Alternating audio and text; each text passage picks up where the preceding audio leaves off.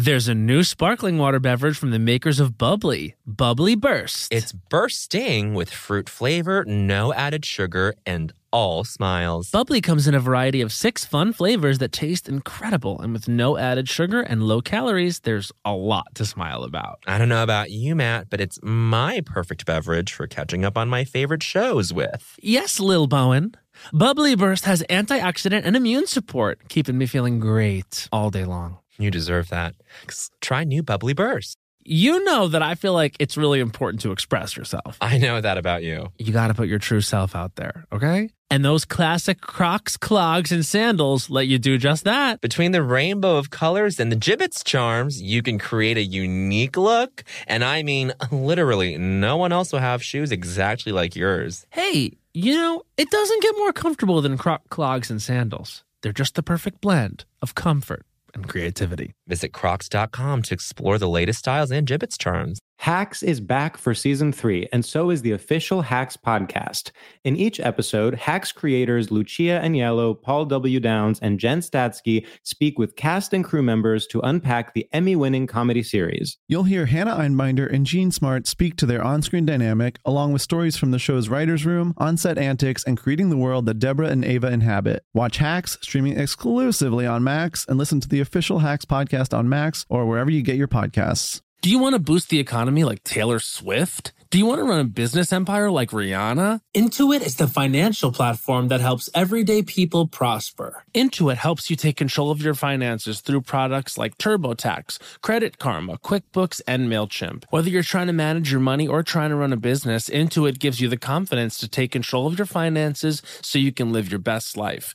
Intuit has helped 100 million people live their best financial lives. Visit intuit.com, I N T U I T.com to start living yours. Let's get into it.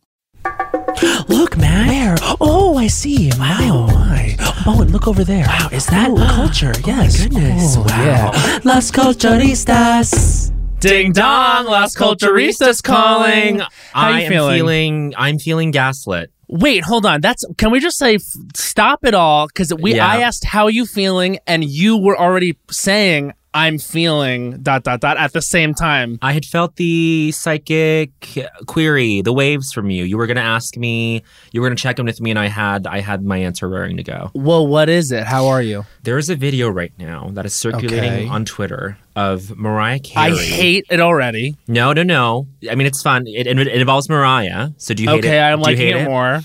So there's a there's a video of Mariah Okay. on a on a step and repeat Mm. with a raven-haired woman in her middle age Okay. taking a selfie with her and then Mariah grabs this woman by uh, smiles but while she's smiling grabs this woman by the shoulders and throws her to the side. What? It very clearly looks like this woman is Diane Warren, but the person who posts this video tweeted the the, the caption, the text, the way she threw Ghislaine. so now there's this The way she threw she threw. So now there's Oh this my god. now there's this firestorm over whether or not whether or not this woman is Ghislaine Maxwell or Diane Warren, and people are like, "Wait, that's Diane Warren," and Diane Warren is getting up in the replies oh, herself. Oh come on! She, you know she's gonna get involved. No, and this this is what she's saying. She's replying to almost every tweet that's like, "That's Diane Warren." She's replying to all of them saying, "No, it's not." If there's anyone that I'm positive has a Google alert for her own name, it's Diane of course, Warren. but Diane is gaslighting all of us, and I never thought she would gaslight me to this level. But then I thought, you know what? No, she was gaslighting us when you know we were talking about why did you do that? And A Star Is Born. We're like, She famously said that's a real that's a real good song that was intended to be good, and It was is, intended of to be a course good why did you do that? And it's garbage. So I I I am I have come to the conclusion that she is an anarchist. And oh my god, Yeah. Oh yeah. I just watched the David Foster documentary and she is in it a couple times and I'm like, Diane, what are you doing? I mean, Diane has good things to say, but David Foster, that man. Uh, uh, uh, we could say a controversial figure. So you watched the David Foster documentary. I watched the David Foster I did documentary. too. Can we briefly discuss before we Yeah, sort of segue into a- an actual important documentary on Netflix that people should watch? Yes, Um, the, yes. but which we which we've seen, but we also like sort of in the last few days have had, I guess, time for the garbage that is the David Foster documentary. What were your thoughts? Well, I mean, there's a lot of great Netflix docs. There's the Walter Mercado documentary that is excellent. Mucho mucho amor. There's a lot of great stuff, but we're talking about the David. We're, Fo- we're talking about the David we're talking Foster. about the trash. Well, it's it, it it was even more so than I would say Five Foot Two or um what was the Taylor one? Oh, Miss Americana. It was more. It was like it was like it was like self. PR. I, I I can't put this in more elegant terms, but it's like to end the the end the documentary on him talking about his foundation. Like, come on. And then I mean, I I think what you're trying to say is it's clearly coming from an egomaniac. I mean, and we we we've known that he's an egoma- he's an egomaniac, but then to see it all sort of live out in this way, and then when you and then when you talk to the daughters, when you see the daughters talk about him, you're like, oh my god, like he was a terrible father. Well, here's the thing. They don't think he was a terrible father, and they make a point to say that you feel that they're being gaslit by their own father. It's not gaslighting. It's just, I mean, right, the equivalent the equivalent would just be Stockholm syndrome, I guess, where it's Sure. like you just sort of want to erase the trauma that you you know your parents have inflicted Well, on you're you. saying a lot. I want to say, Ah. I, if if they believe that their father is good and they have a good relationship with him, I'm going to go ahead and believe them that he's a good father. Do I think he's a good husband? And do I think that there's a lot going on with Katharine McPhee? Yeah, I do. We got, we got to talk about Katharine. Well, I don't know. Katharine, I've always I've always been suspicious of that one. Always. No, I I'm not suspicious of Katharine. I think that she's chaotic good in the world. But I will say with Katharine McPhee, I would say to her she should watch the documentary because at the end when they're like what about this marriage and she's like you know we're gonna make it work we talk and then they ask him he says the whole time how he's a quote unquote runner and they're like are you done running and he's like nope and then it cuts to her being like, We talk a lot more than I think he did with his ex wives. And then I'm like, Girl, I don't know. This be sounding opaque. This be sounding opaque. It's actually a rule of culture uh, number 22. Katharine Foster. This be sounding opaque. opaque. Now, I did want to, before we bring um, our incredible Oh, guests I'm in, so excited. I did so want to just to have them. briefly say, um, not to bring it down, but I have not been able to stop thinking about Naya Rivera. Yeah, yeah. And I just want to say that she was such a capital T talent and she was such an amazing not even just on glee like in the interviews that you watch of her you can tell by the way her castmates and all her friends spoke about her she obviously was like such a force and i stayed watching glee for so many years after i think it was like Sure. still like it's like a show to watch because of her she took i mean let's just say this the character of santana lopez should be on the list of the top 200 The character of Santana Lopez and Brittany S. Pierce, like those Mm-hmm. were those were written to be like in the pilot, and for a lot of the first season, like those were not written to be big roles, Mm-mm. right? literally they were extensions of Dianna Agron's character. They were just like her like uh, backups. But then they fully sort of formed on their own, and then it's it's it's Naya, and um, yeah, it's very incredible. clear that um, that character became what it became, which was really one of the leads of the show by the time it was over because Naya was so talented and you know she sang the shit out of some of the songs that she covered like that honestly is still the definitive mine by taylor swift is the naya rivera version and i'll Where say the cover that the cover supersedes the original. Yes, and also she covered "Songbird" by Fleetwood Mac on the on the Fleetwood Mac episode. That was amazing. She did a really good mashup of it was like an Adele mashup of "Someone Like You" and rumor has it that she sang with Amber Riley. That was gorge.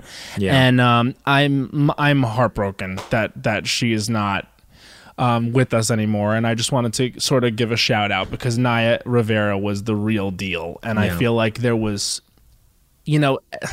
Not everyone that's succeeding in this biz is truly talented, and she was truly fucking talented, and it's a shame. She just, but she like played this role that like was such a model for queer youth. And speaking of models for queer youth, I mean, come on. we have our guests, Yes, indeed, we do have our guests. and we are placing the pressure on them. Actually, we can talk about this, but we are placing the pressure on them to be to be role models for queer youth and only be moral paragons for the rest of their lives, and only be that for the rest of their lives, and not act out of step. well that's the their first task is to do Yes. that and also sort of take this out of the depths of sadness where i've put this podcast Yeah. episode in talking talking about Naya Rivera. So they have a huge task ahead on the episode is to sort of uphold this thing as uh, queer power couple idols. Yes. And also sort of turn it around from the talk of death. Yes. So uh, we're stacking the deck, but if there's people that I know could just nail Oh, this, it is wow. them. It's them. So we have them both, which is huge. I mean, Yes. because both there's so much to talk to both of them about because they're both iconic. Mm-hmm. I'll just say for one of them, who we know from our days in the improv group, we Judith. gotta talk hun. about this. We have to talk about our transgressions, Matt. You and I. I actually do want to talk about this. We, we we we've got to talk about it. Because because Nico Nico Santos, who was one of the guests, he said to me in the beginning, he was like, "Yeah, I've heard a lot about you." I'm like, "Okay, cool. Yeah, from my days as a bitch 25 year old on an improv group, which was fully like me just coming in with all my insecurities about being bad at improv. I'm sure I represented myself gorgeously. Um, but anyway, despite the despite the Judith of it all, um, our one of our guests went on to become a truly iconic cast member on Survivor, and One I will say one of the icons, a game changer, even. uh, hello, and in fact, he, such a game changer that he was invited to be on the season called Game Changers. But prior to that, was truly one of the movers and shakers of the season Millennials versus Gen X, which I believe to be one of the best modern seasons. Mm-hmm, I think it's up there with David and Goliath. I always Ooh. say, you know, if you're watching in the last ten seasons, I always say. Um, you know, San Juan del Sur, I like. Yeah, I really yeah. like. I like Kaôh Rōng, and uh, a lot. I've not seen Kaôh Rōng yet.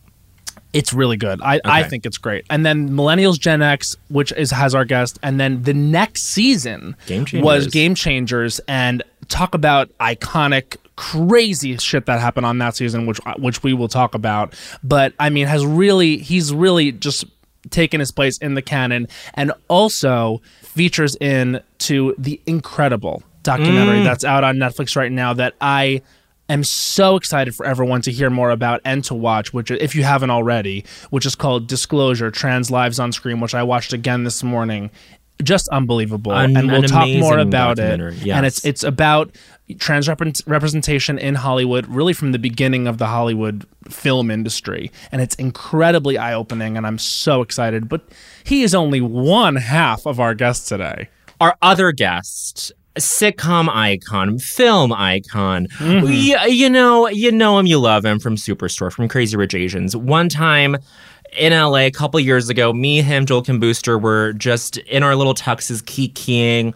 Sandra Oh was yards away, and it just felt very powerful. It felt like a lot of aligned energy, um, and it was just, and we were just three three gay Asian men who worked for NBC, um, and Hmm. it felt it felt it felt great. It felt like some some reboot of some kind, like a Prime Destiny's time Child. whores. Primetime horrors. Um, so we're so excited to have our guests, Mm. and they're together in their beautiful living room with their wall art. We'll talk about the Oh wall art. my god! Look at my bare ass wall compared to their wall. We got to talk about walls. I'm okay, fucked up. so All right. please welcome into your ears. Nico Santos and Zeke Smith. Hi. Hi. I Hey, love having. I love having four people in the, in the pod. It feels Yeah. nice. it Now- good. This, this feels right. This feels right. How are you guys? Good. We are in the midst of trying to buy a house. Um, and like we just got outbid on the house that we loved, and now every house uh looks like garbage, and we just wish we had like $75 million to buy a house with. But unfortunately, our budget is a little lower than It that. is. Can I just say, I Yeah. thought the pandemic would sort of affect, uh, you know, would be to our advantage. no, No. Uh, buying a home. Uh, no, absolutely not. It is Yeah. like Hunger Games out there. Yep, yep. It is. It's. I want to bang my head on a wall. but the prices the prices have stayed the same. The But yeah, same. because uh, everyone who like us is still renting wants to buy. Yes. But people who own, especially like people with kids, they don't want to move right now. So God. there aren't there's like three houses come on the market every day and we just sit in front of the computer and hit refresh and we're like, Yeah. it's been on the market for an hour. We're gonna lose it. We gotta go. We gotta see it now. Oh I've been gosh. refreshing Zillow like it's Grindr. Just like, is there somebody Wow. new? Is there somebody new? Is there somebody Oh new? Oh my gosh! Th- I have to say, this just happened to my boyfriend. He also put a bid in on a house and got outbid, and he's looking right now. So I have I've been intimately familiar with this struggle. I feel s I my heart goes out. What is this scarcity thing that's going on right now? Because it's like because the, des- the describing refreshing Zillow hits the same spot in my brain when I think about refreshing LA County COVID testing like sites. I'm like, there's like no nobody has anything right now. It's crazy, and yet you would think that like things the circumstances would change what's what so what does this mean for you guys next i mean are you, are you guys just you guys are you guys are just working with a a bigger budget hopefully or no no that's i don't know Well, I mean, about. we are thankfully uh, we have a little bit of time. Um, I decided, uh, you know, we decided to look. I mean, our our lease is not up till till for a while, Okay. so we we have some time to to search for a home, which is great because I thought we were like, well, what are we gonna do if we find a house and we have to pay a mortgage and rent? We can't get out of lease, but it looks like this is gonna be a longer battle search than we thought. So it it may be down to the wire. So I'm so glad that we started early. good good Another part of it too, right, is that you, in order to see houses, it's more difficult, obviously, because you, in order to go into the new space, that's like a whole process. Yeah, so there's no more in-person open houses. You have to like talk to your realtor and your realtor has to call someone else and they have to call a third party. Then you have to sign a document and it's it's a whole rigmarole. Um yeah. I my uh, I feel bad that, but you got. But I here's what I know. I know you'll find a house. yes I know the two of you combined will harness the powers and find a home. Well, listen, I mean, these are champagne problems. um, Yeah, truly. and we're very, very fortunate to be in a position to be able to to buy a home. Yeah. Um, But Also, we had the conversation this morning of like, oh, don't you just hate it when a house has a pool, but it's just like a little pool and not a big pool? And you were like, hold on a second. and like Wait we're we're garbage. We're garbage. We need to stop talking like these. yeah, but bitch, it's not like you haven't put in the work. You done It's five true. years on Superstore, hun. I have been saving. I've been saving for a very long time, and I have been going to, you know, put putting in my time. I've, I've, I've done a lot of shitty open mics to be able to Yes. to be where I'm at. So Yes. yes, and you're right. and you guys deserve in-ground pool in-ground hot tub for that matter Yeah. you guys Put it deserve in the all. ground. None of this above ground nonsense. No, and you know what? Zeke is. I mean, if if if Nico's done enough shitty open mics to deserve this, Zeke has done mm. enough crazy bar basement improv shows with me and Matt to deserve yes, this as well. that's true. We've spent a lot of time in the mildew-filled Triple Crown basement. Yeah. mildew filled. Rest in peace. You've brought it back around to Judith. And To Judith, so, yes, So which is how we met. Let's clear Nico, the air. I hope you don't mind if we just talk for a second about please, please, please. Judith. So Judith was, I would say, what what the gays in our like I guess extended circle would consider. Were we sort of like the minor league gay improv team, or at least they thought so? That the, oh the- yes, so there were two gay improv teams at the time. One was called Fancy Man, Fancy and they definitely thought they were better than us. yes, they Um, did. and I would say like if you were to rate us on the scale of like who is the more traditionally attractive team, they were definitely that, and Yeah. we were like the schlubby gays. Um, but we weren't. We had No. like we had hotties on the team. Here's the thing: we got we got people on, on our team that are on television now. yeah, that's true. But but, but here's so the fuck thing. them. Well, No. well, Henry Russell Bergstein's a very successful casting director, but We aside love from that, HRB. Yes, I Yes. think we. Judith has had a better track record. Judith, Um, let's just let's just let's just get shallow for a second. Judith had Zeke Smith, Mm-hmm. Danny Lempert, Jason Sweeten, um, Arjun, Chet, um, Jose, me, Matt. I had such a crush on Jose. Jay, Jay, I, I, okay, and I full on, Nico, I'm sorry to say this, I full on had harbored a little mini crush on Zeke. Well, th- we always like tease like, oh, when are we gonna like make out with each other? But I think we were such two scared little babies to actually We make were, anything weren't happen we? at the time. But we shared like lingering hugs. Yeah, yeah. Well, especially You bitch. That didn't come up at the NBC party with Sandra Oh feet away. And I revealed it now for everyone to hear. I Um, think we were too busy like trying to like catch glances at Drake and not get caught at that party. Yes, Ooh. that's right. Oh, Drake was there. Yes, so you were there too. there. Of course you were there. Zeke was there. Zeke also was absolutely remember there. Bowen, I made you um I made you follow me around and and try to get me to get introduced to to Sandra Oh. Did we did, did, did we did we do that? It did the not end? happen because I got so shy and so scared. Mm-hmm. But it's okay because eventually after that we went to Jon Chu's house and she was there. After the Critics' Choice Awards, yeah. Oh, after oh, which which Nico was nominated for Nico has been nominated two years in a row for Critics' Choice Awards. He's a critical favorite. critical Yes. favorite. Was it Um, 2017, 2018? Uh, no, it's 2018, 2019. 2020. Ooh, come Very on, good. new. Come, Come on, on, come on now. Recency bias. Did you end up meeting Sandra? Yeah, we so we I, I met her at at Jon Chu's house and um she was very lovely, Mm. but she and Zeke actually were having a much better connection. And even even it's so weird because like, you know, I'm I'm good friends with Jon and Yes. and there are all these like famous people that would come to his house, but I I don't know about you, but every time I'm around like really successful, famous people, I always feel like the freshman at the senior party. Yeah, yeah, I same. I don't know how to act. I act weird, and people probably think I'm I'm a stupid bitch or mean or whatever because I just act like a. I just yeah, I just become awkward. So No, I don't I'm believe just that. like I don't know what to do. with Yeah, you're myself." certainly coming off as a real stupid, bitch, mean, awkward person in this in this interaction. No, you are lovely. But believe it or not, I was actually talking to Sandra about Bowen. Because it was before Sandra Oh had done SNL. SNL. And she was like weighing it with every because Ken Jeong was there. And I think Ken Ah! has done it before. So I think it I mean, this was like Asian Central Party, and I was just like the happy little white guy there.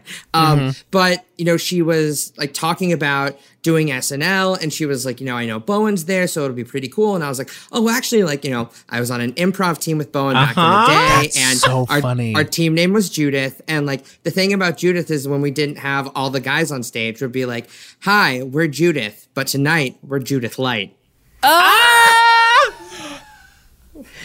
And she like wow, I love that. And that. she and and and she and that and she was her. in and then we Yeah. went off talking i know we were uh, under the influences of many substances so we became great friends but i don't think she'll ever remember No, Zeke, I was about to say that you probably pushed her, you nudged her in the direction of doing SNL if you were like, well that's what i And was is i was trying to say like you know she was worried about the writers room and i was like well you've got you know you've got bowen and you've got uh julio and you've Yes. got you know, I, I, I, I named other people um, who are, you know, Sudi. I was like, you know, Yes, there are these yes. really like young, cool, like woke, awesome, funny people who are going to be able to write comedy that you will excel in. she had a great episode. she had a great episode. That was that was to date still my busiest episode because I wrote three things and I was I was like In I it. ran out. I was that was in your with SNL her. debut. It was, and I was just like, and I have not had as busy of a week since, so I, I'm indebted to Zeke in a lot of ways, in many more ways than one. But wait, Zeke, can we can, can we close the loop on this Judith conversation because Sure. things broke down over the course of time and then i think i think m- my priorities i was just busy with work and i was and matt and i were in a sketch group together this is not an excuse but this is to say that me and my hangups about like my own free time and like being stretched too thin i was like I, I i don't think i can do it anymore and i very inartfully like sent an email the day of a meeting that you guys that we were all having one day. And i was just like guys i i, I think i think I, i've phased myself out of the group. And i think this email is just confirming that i probably can't be in the group anymore. And i like have like I, it keeps me up at night. Honestly honestly like a a professional mishandling of mine i would say. One of several but like one of the ones that like really like where like weighs on me matt's making a face Well, no, because I I don't even think you really have anything to apologize for. I think do. it's more me. I feel like I do. I think it's more me because I was such a cunt, and I, I honestly like. Okay, wow. I I, I think that, that like word well, it's all- really the only. I think that my insecurities about my abilities as an improviser had me sort of like um acting like I didn't like sort of when I was at rehearsal, like not having great energy, and that had nothing to do with with. And with Anybody the group, the it all group. had entirely to do with me not thinking I was good or funny.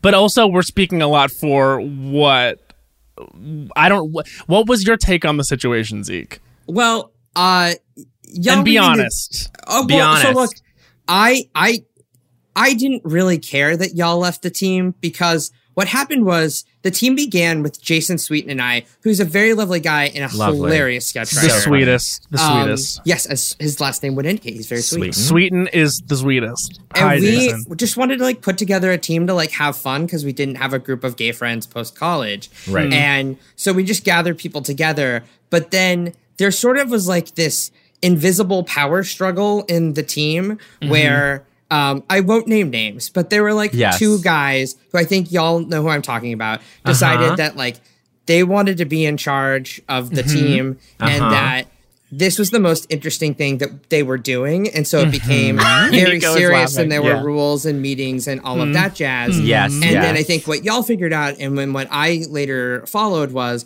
okay, like being on this improv team that does shows in basements is maybe not like the m- best use of my time if I want to Sure. advance in my career. Um, so you know, I I am I have like essentially been kicked out of Judith because before I was outed on television, you know, I had this, you know, I had been outed on the island and then had this like time period to come home to Yes. disclose to people. And as you both know, like I did not disclose to Judith that I was trans. Right, right. Um, like uh, that was that was not anything anyone knew.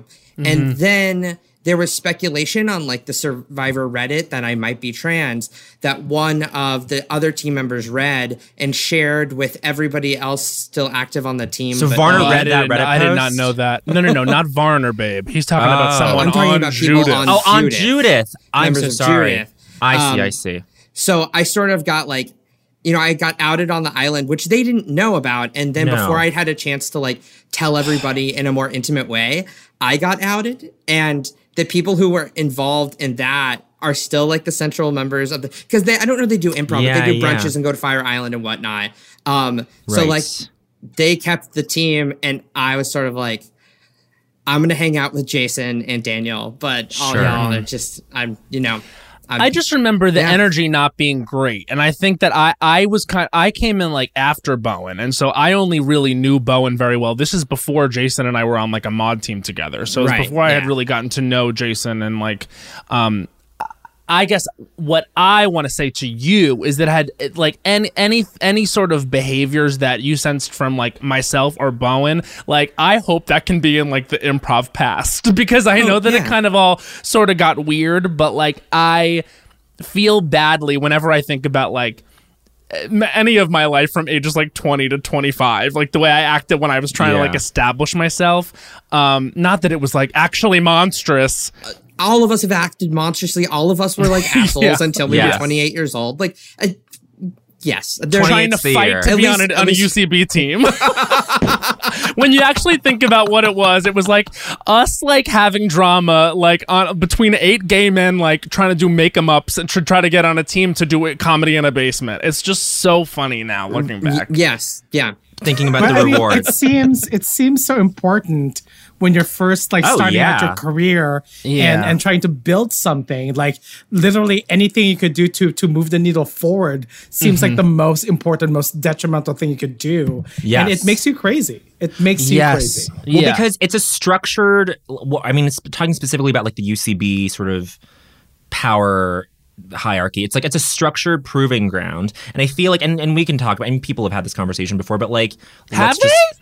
Well, pe- well, I'm saying Just I'm pivoting to Nico and I'm pivoting to stand up, Yeah. where where it's like you know that's a little bit more autonomous in the way that you improve your skills as a stand up certainly with like with the, within a community but it's it's it's a solitary thing and the process is solitary but like nico like you probably experienced a cutthroatness that was oh, stand up is so much worse. i mean yeah but like h- what was like what was your experience with it Well, I, I feel like the, like the only thing about stand up that I really loved is that, um, of, of course, there are politics involved with, with the club scene and, and, and how you're going to go work in a club and how you're going to advance in the club and how to get to know the bookers and all that. Yeah. But the, the thing that I really loved about it is that it is this thing where um, it didn't matter that I was the femi faggot on the scene, the, the, the, the femi Gaysian on the scene yeah Um, as long as I got up there and crushed, that was undeniable to everybody else. Yes. So all all those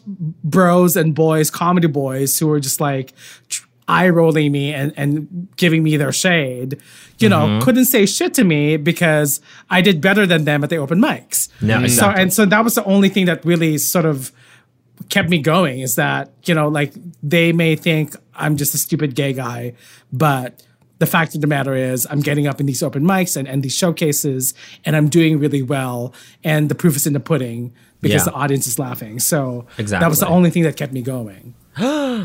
Beautiful. And then powerful. was it from doing stand up that you were asked to audition for the diversity showcase?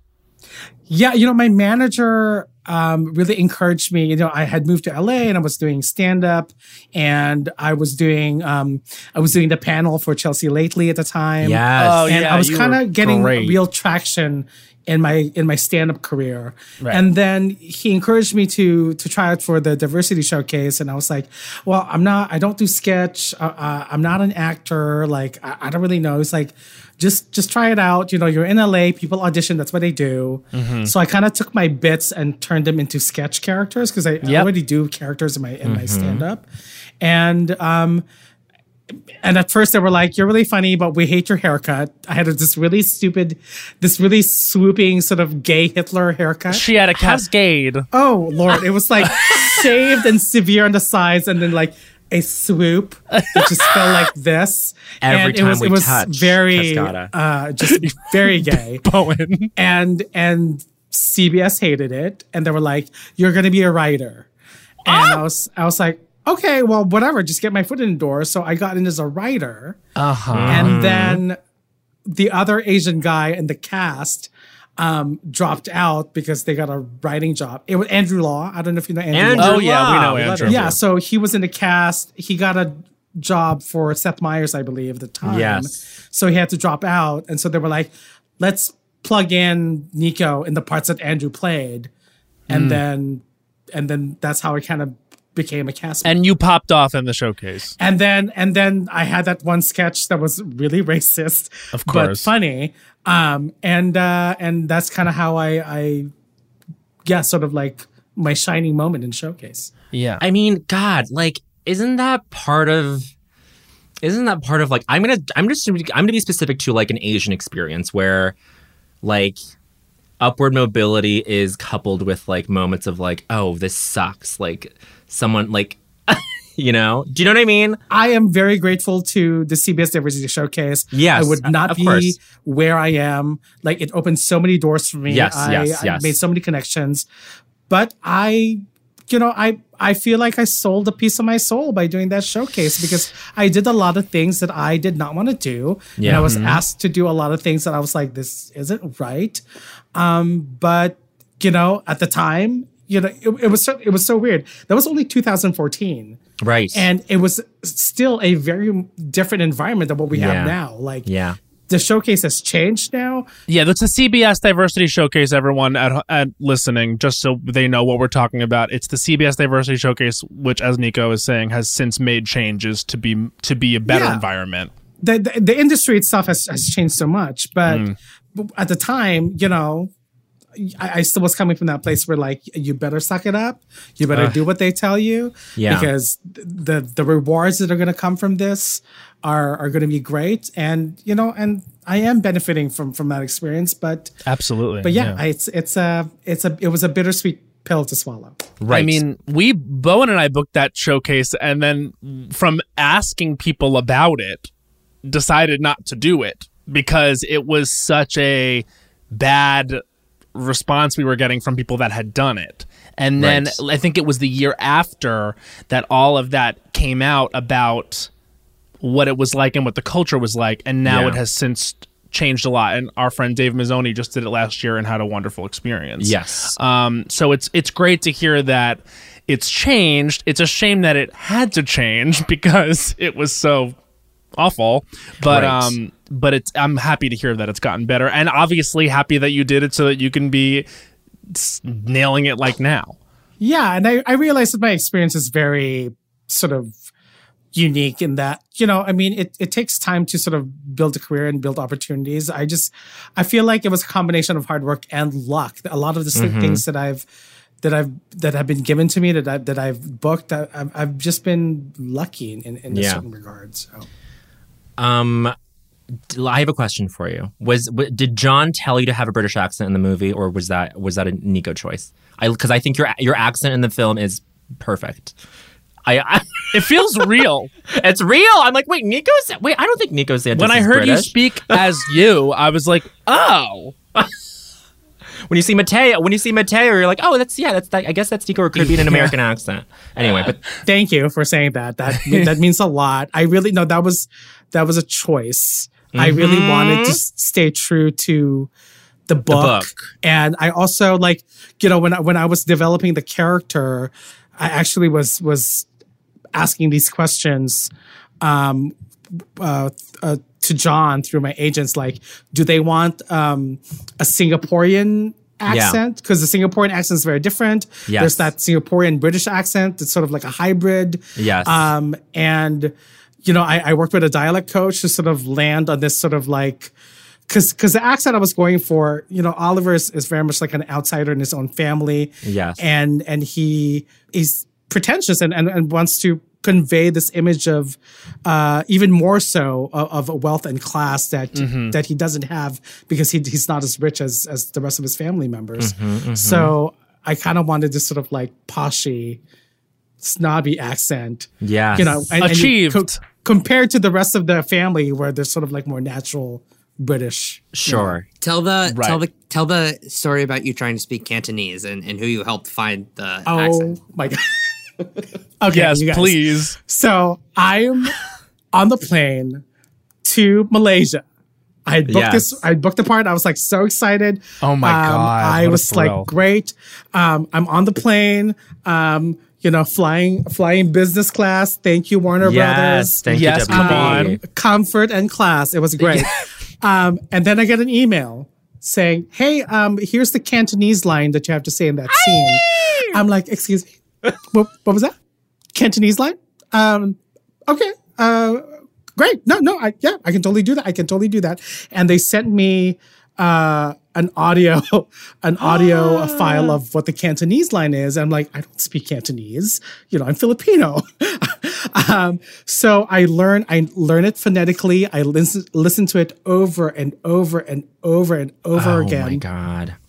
And then after working in it for hours, I also had the realization that the dialect coach that they have is this older Chinese guy who's sort of gruff. And Oliver is femme Yes. and sort of, mm-hmm. mm. you know, classy. And I'm like, I can't say it the way he's saying it because it's going to sound like a an old butch uh-huh. trucker Uh huh. if I say it this way. So I had Yes. to go to my makeup artist oh! who spoke Cantonese.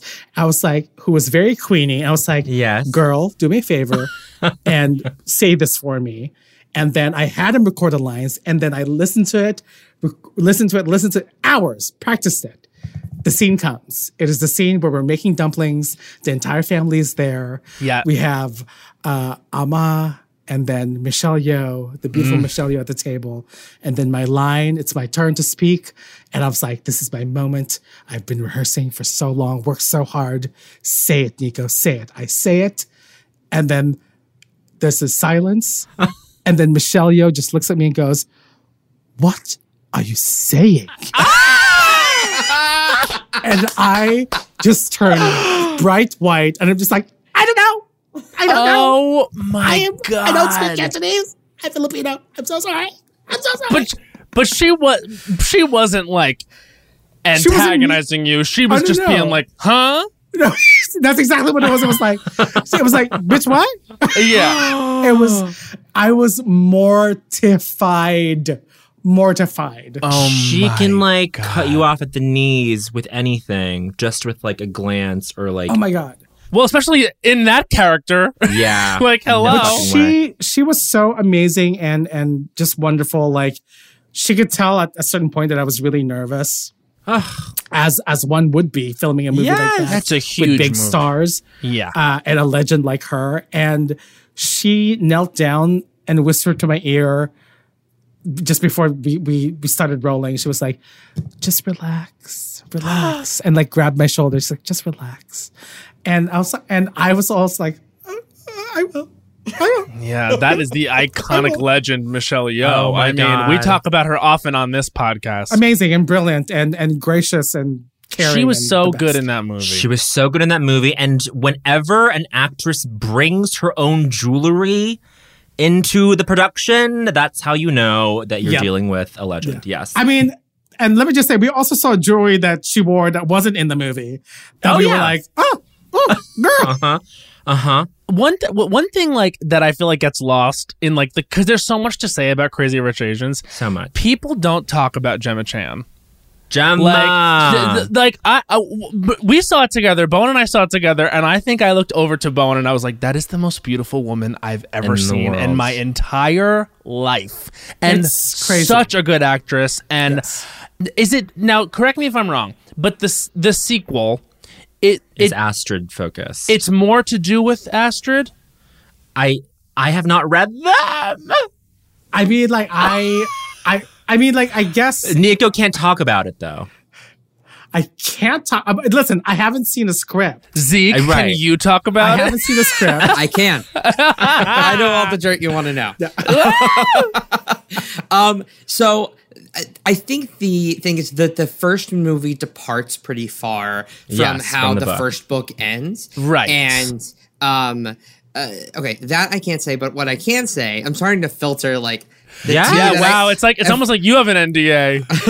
but I think I think the idea is that they're just now going to do uh, what they want with who's available at the time there is to film. Like once we can film again, because I there's been Right. see. yeah.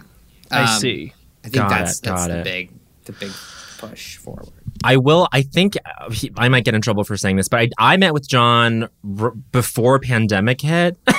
And he Bowen sho- is the T spiller. No, no, no. But he showed me the first, the first number in in the Heights, and I'm so jealous. it's incredible. And I'm so of so course it is. and I'm so sad that like people aren't going to be able to see it for another summer, um, for another year. But Jon, oh my god, I Isn't mean, he just the best? the Jon best? was so nice that I had met him once before, and then we ran into him on the street outside of an ice cream shop. and Remembered he you? Gave me. He yeah he knew it. Well, he remembered that I was the boyfriend, but then he had um, a speculoos like ice cream, and he gave me a bite from his spoon from his cup so I could try the ice cream.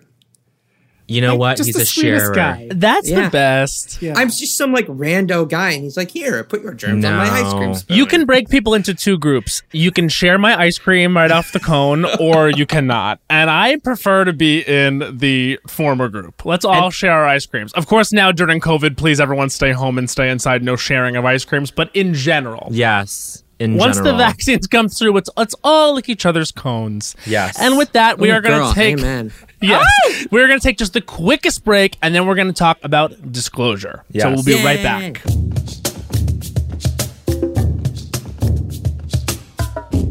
When it comes to travel, we all have that happy place. Whether it's the beach, ski slopes, couples getaway, or even a visit to that best friend you haven't seen in way too long, Matt. And Priceline wants to get you there for a happy price so you never have to miss a trip. Now, we all know we love to vacation together. We have various happy places. We love to go to Orlando, Florida. We love to go to Las Vegas, Nevada. We love to go to a beach anywhere. We love to go to Europe. But when we have truly traveled the world globally and domestically. My happy place is with my sister and any of those locations he just listed. And now, thanks to Priceline's VIP family feature, you can go to your happy place more often while earning deals up to five times faster with a group. When one person from the squad travels, everyone gets more deals, and you can even choose your own crew. It doesn't have to be your actual family, it could be your neighbor, your roommate, your mailman, anyone. The more you travel, the more you save. For me, I'm choosing Matt Rogers. I'm choosing producer Becca. Yes. Hans. We're all going together, the Lost Coach family. So download the Priceline app today to save up to 60% off select hotels and go to your happy place with Priceline. There's a new sparkling water beverage from the makers of bubly, bubly bursts, Refreshing bubbles, colorful bottles, and playful smiles galore. bubly comes in a variety of six fun flavors that taste incredible, and with no added sugar and low calories, there's a lot to smile about. Each sip adds a burst of fun to your day. I don't know about you, Matt, but it's my perfect beverage for catching up on all my favorite shows with. Yes, baby girl. And the resealable bottles makes them easy to take them on the go. bubly Burst has antioxidant and immune support too, keeping us feeling great all day long. Hey, try new bubly Burst. You know, but one of the toughest things about decorating my apartment has been getting things framed, finding a place that will custom frame all my beautiful art pieces that I have without breaking the bank has been close to impossible. But then I found Framebridge. I found Framebridge too. Framebridge makes it easy to get anything framed at an affordable price. Easily order online at framebridge.com or visit a Framebridge retail store, upload a digital photo for them to print and mail your item using their free, secure, prepaid packaging. Or visit one of their 20 plus retail stores. Framebridge custom frames your piece in their studio using the highest quality materials and ships it to your door in days for free. I love going into the brick and mortar locations. I've got one here in Brooklyn and they're so sweet. They can give you inspiration for where you want to get framed. I went in and I was like, I'm going to get my Chromatica ball bracelet framed. And they helped me. Oh my God, I'm so excited. I have so many uh, memories I need framed and put upon the wall. And uh, they have a curated selection of frame styles with design experts right on hand who make it fun to choose the perfect frame for you. See why Framebridge has been trusted to frame over 2 million pieces. Visit framebridge.com or a local Framebridge store to get started and custom frame just about anything. That's framebridge.com. You know, Bowen, I sleep well. And I know you attribute- do. I attribute that in many ways to the mattress that I sleep on. We both sleep on the Helix Midnight Mattress. It's given us sweet dreams aplenty. And the Helix lineup offers over 20 unique mattresses, including the award winning Lux and Ultra Premium Elite collections, the mm. Helix Plus, a mattress designed for big and tall sleepers, and the Helix Kids mattress designed for growing bodies and endorsed by child sleep experts everywhere. Say it again. Take the Helix sleep quiz and find your perfect mattress in under two minutes. Your personalized mattress is shipped right to your door, free of charge. Everybody is unique and everyone sleeps differently. That's why Helix has several different mattress models to choose from, each designed for specific sleep positions and feel preferences. Unique girl, the way you sleep is perfect. Plus, Helix mattresses all come with a 10 or 15 year warranty depending on the model. Helix is offering up to 30% off all mattress orders and two free pillows for our listeners. Go to helixsleep.com slash Las Culturistas. That's helixsleep.com slash Culturistas. This is their best offer yet, and it won't last long. With Helix, better sleep starts now. And we are back, in fact. And I'm so happy that we are because this movie, Disclosure, this documentary that's on Netflix now that I want everyone to watch, and I, I've been telling everyone about it, is unbelievable. Unbelievable. Uh, Zeke, do you want to talk a little bit about how you got involved, what it is? Just like let us know. Sure. Um, so Disclosure, Trans Lives on Screen is a documentary that you can currently watch on Netflix, Flix, and please do. And once you watch it and are moved, which inevitably you will be so moved, Yes. tell everybody you know about it uh, to to watch it.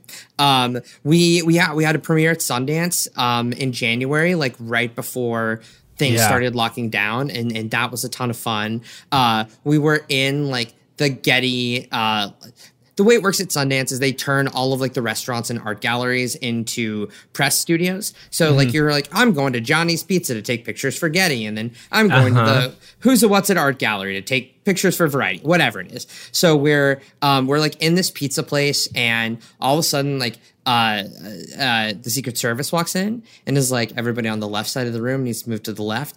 Everybody on the right side of the room needs to move to the right, and it's it's very calm. Um, and then like in walks Hillary Clinton with her entourage. With Hil- Yes, which was of had the. Hillary movie, yeah. yeah, so she yes. like in walks Hillary with her entourage, and everyone is looking at her, and she's like, "Hi, hello, yes," and you're like, "Holy shit, that's that's Hillary Clinton." Yeah. and she takes know her now. pictures, and then they they left, and you're like, "Oh wow, uh, that it was just it was just like ah, Hillary Clinton just walked in," but it also made me think. Imagine every time you've walked into a room for the past 30 years that everyone has stopped and stared at you as you walk in. I yeah, that's that's I I mean, it's hard. yeah, it's Nico, I would Nico imagine.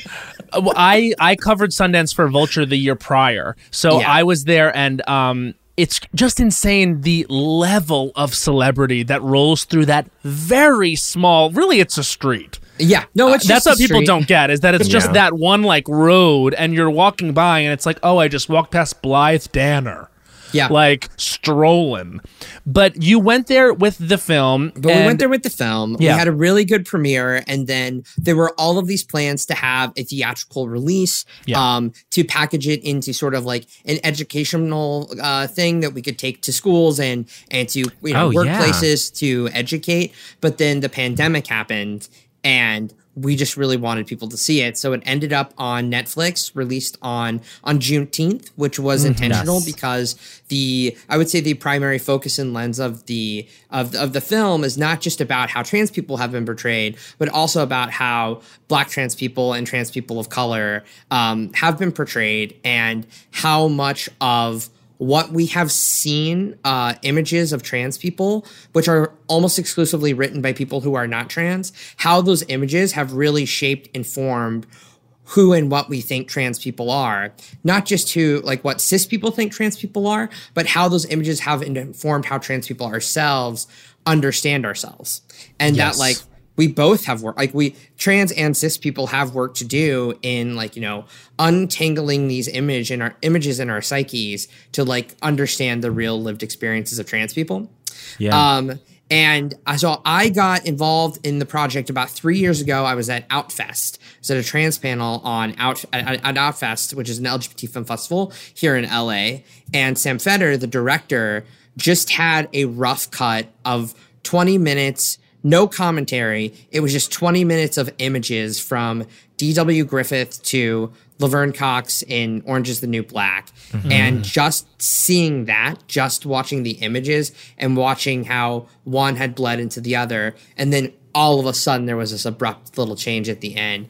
It was really powerful. I mean, that's Yeah. the the same event that Laverne Cox was at, which um, you know, inspired her to become the executive producer of the film. And uh, yeah, I love the director. He's this like great guy named Sam Feder, and he's he's a buddy, a buddy of mine. We really enjoy him. But it's been um, yeah, it's it's been so exciting for us because the documentary has been so like well received and so broadly received, and we yeah. just didn't know if it was just going to get buried in the Netflix algorithm and the you know the the the outpouring of um, you know uh, support and you know the the feeling that it's really touched people's lives is you know been very exciting. Uh, we're very happy to hear it. I, I- feel like the the significance to the connection to Juneteenth i- is is probably rooted in the sort of birth of a nation of it all, which is which I think like is the seed crystal of the way that media representations affect perceptions of marginalized people to with I mean within I was going to say to a wider audience, but just within society because that because I mean a portrayal of a trans person let's say a negative portrayal of a trans person will negatively affect a trans person in a way that like a racist portrayal of a person of color or a black person will negatively impact a black person i mean I, Right. I, I'm, I'm saying something that, that goes without saying but like that's i mean yeah it does it is rooted in that kind of original struggle of media representation which is which i think the movie even like un- like sort of unearthed in a way that like really struck me, which is that well, the more representation we have uh, uh, of trans people, then in some ways the more violence is enacted upon trans people, which Yeah. is like the chilling thing of it all. I think. It is like trans people have been going to the bathroom for uh, decades now. it's only within the past Only only years. in the past decades. Oh, okay, okay, okay got it. past year. It's only in the past five years that like anyone has decided to have a problem with trans people going to the bathroom. Yeah. Um, and that's true. With visibility does come more violence, but I think that this is like this is an inevitable hump in any sort of struggle. Is you know if you when you live in the shadows. Yes, it's technically safer, but you're not really living at all. And as you attempt to emerge into the light, people are going to fight you. But I think you know what what we believe is that we will that we will win and we will no longer walk in fear. Yes. Um, and you know also how much pushback you get is dependent upon other factors. It's dependent upon you know are you a woman, are you a person of color? You know so many of those other intersectional factors play a role in the amount of violence a trans person experiences. you said something when the focus i mean uh, first of all yes i mean uh, sorry I'm, I'm all over the place but the documentary is remarkable in the way that it is seamless in the, the sequence of footage that it shows and then it moves from topic to topic or genre to genre or project to project so seamlessly and then it, at a certain point it gets to transmasculine representation and you talk about how um, transmasculine representation isn't as, or just being transmasculine is not as scandalous. Well, it's not as sexy. right? Sexy. Yes, that might be true, but it still doesn't mitigate. It doesn't really. It doesn't take away from the oppression of a transmasculine person, even though they're not. Even though that it's it's it's it's it's more. I'm gonna say No, no, here. I think the, what you're to trying to to get at is um, the experiences of like the violence or the oppression that that trans people face is is split sort of whether or not you're a trans man or trans woman. Yes, because yes. trans women face violence and pushback because they are hyper visible. Right. um, they can, you know, uh, people, you know, they're they're they are visibly read as trans, or Yeah. they are visible in the media, whereas trans men are much less visible. And also, trans men, you know, it's sort of like you grow a beard and you cut your hair, and nobody really thinks twice about it, right? Um, But that does mean we we live in in silence in the shadows. We don't know how to find um, other people like us. You know, uh, you knew me when I was, you know, b- before I really told people that I was trans, and part of that uh, the reason why is that I just didn't have any trans adults in my life. Like Yeah. I had a couple of mentors in college who helped me transition, but once like, you know, I got to New York, I graduated from college, all of my sort of like trans stuff was in order and I didn't know how to go about being in the world as a trans person and I was like, well, this is just a lot easier. People don't know that I'm trans. I feel a lot more seen when people don't know that I'm trans, but that Sure. did sort of like you know cause a part of me to be put on on the back burner for a very long time Well, people say representation matters so much that it almost loses its impact. But when um, you we are see the this, representation matters household so yeah, I mean, yes, we talk about it at least once every day yeah, but but when you see this documentary, you will understand on a whole new level why representation matters. Because as you were saying, when you're growing up trans, as everyone and there's so many amazing people that are featured in this documentary, but as everyone makes clear, because there is no one to look when when you are the only example. That's the example. And when repeatedly those examples are, I mean, even in the quote unquote great films that have been nominated for Oscars or the portrayals of trans people have been Oscar nominated. So it's almost like saying to the viewer, like, this was capital G good, and this is what is aspirational about, you know, being trans or how, how you treat a trans person. And you see broken down in the documentary, no one piece of media has really ever gotten it right. Right. Because there's re- and even the things like Boys Don't Cry, where there is so much great about the film, they completely erase the black man that was killed alongside yes, yes. the two, Yeah. alongside Brandon, and so it's it's still even because there's so few examples, those are the examples that we have. And that's why representation matters because not only is a general audience watching that, but trans kids are watching that, trans people are watching that. And so, as you were saying, it really influences the psyche and how they see themselves. I remember even being a cis white gay kid and thinking I would die, whether by suicide or AIDS, because that's what I was told. You know what I mean? So, I can't even imagine, like, s- only seeing something like The Silence of the Lambs. You know what I mean? Like while it's an in quote unquote incredible film, Oscar nominated, it still was a depiction of a trans person that was a serial killer. Yeah. And because there's so few examples of trans people on screen, people see that and they think, well, that must be what trans people are. And it sounds crazy now, but that's the reality. And that the film does an incredible uh, job of showing that and making people understand that. yeah and i think um so jen richards is this Genius. Incredible, incredible, She's, she's super incredible. cool Yeah. incredible. Um, and she has this this line in the documentary, which is like, the way we fix this is we just have more. Because if you have more trans representation that is like ideally written, directed, and performed by trans people, then like when someone does something shitty, you know, a piece that has like a shitty trans character, it won't matter as much because it will be diluted by the rest of the good representation. Exactly. Right. Absolutely.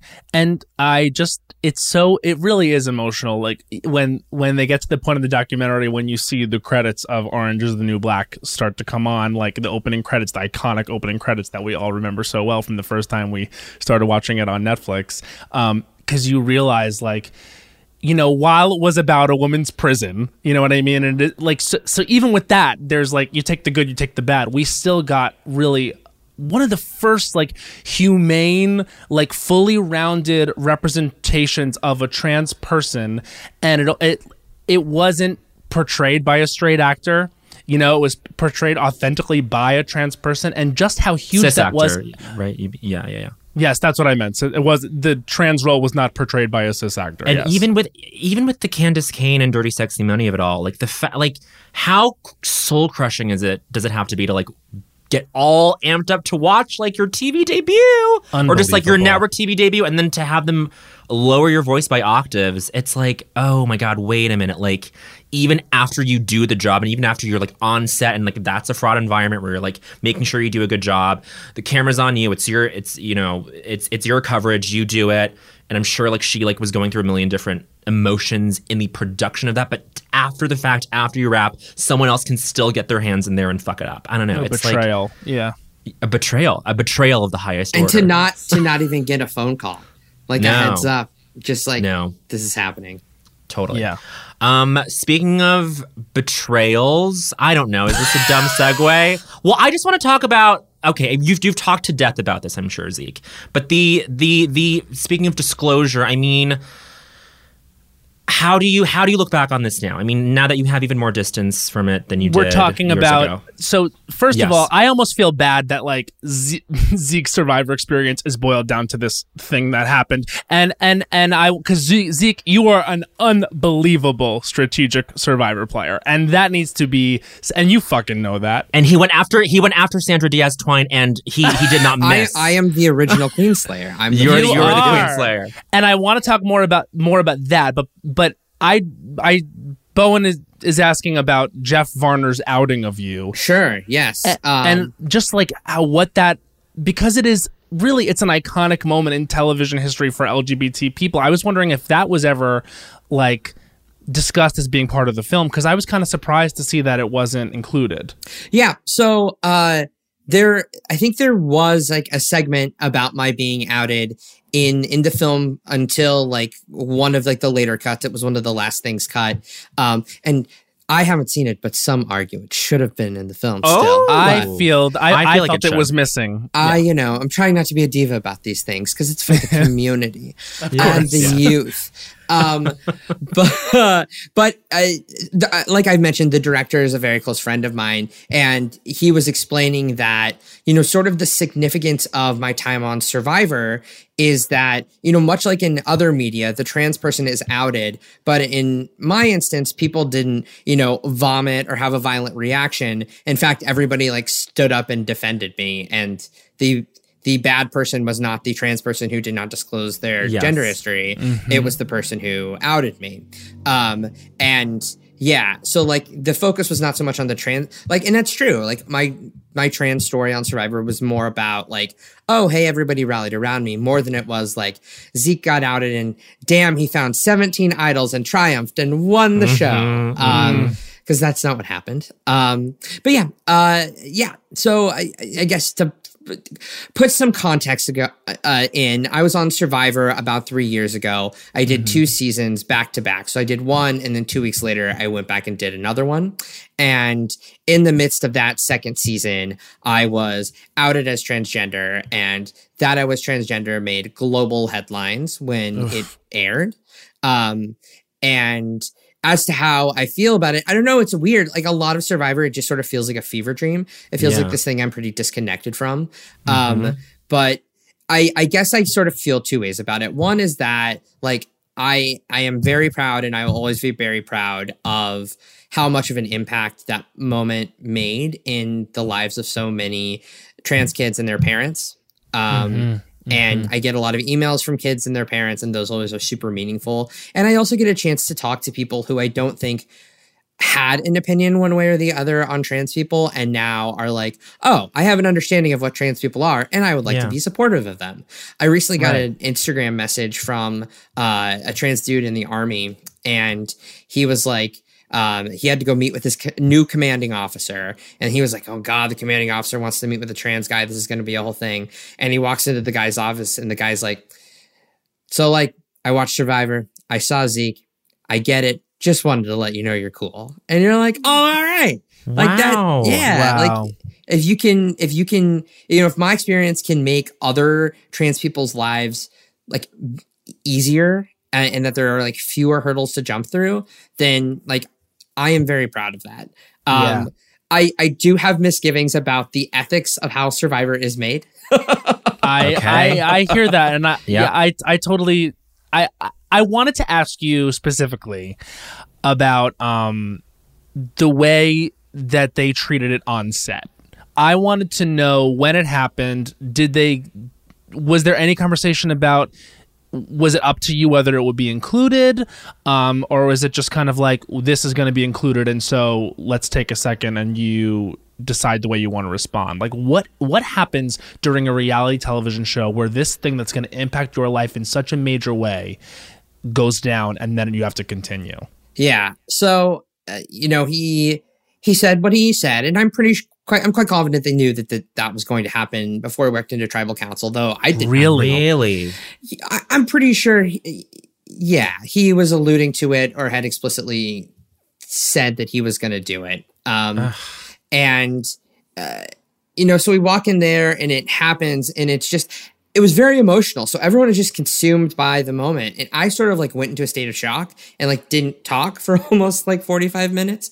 But everyone around me was sort of like, I was like, okay, what, how do I need to defend myself?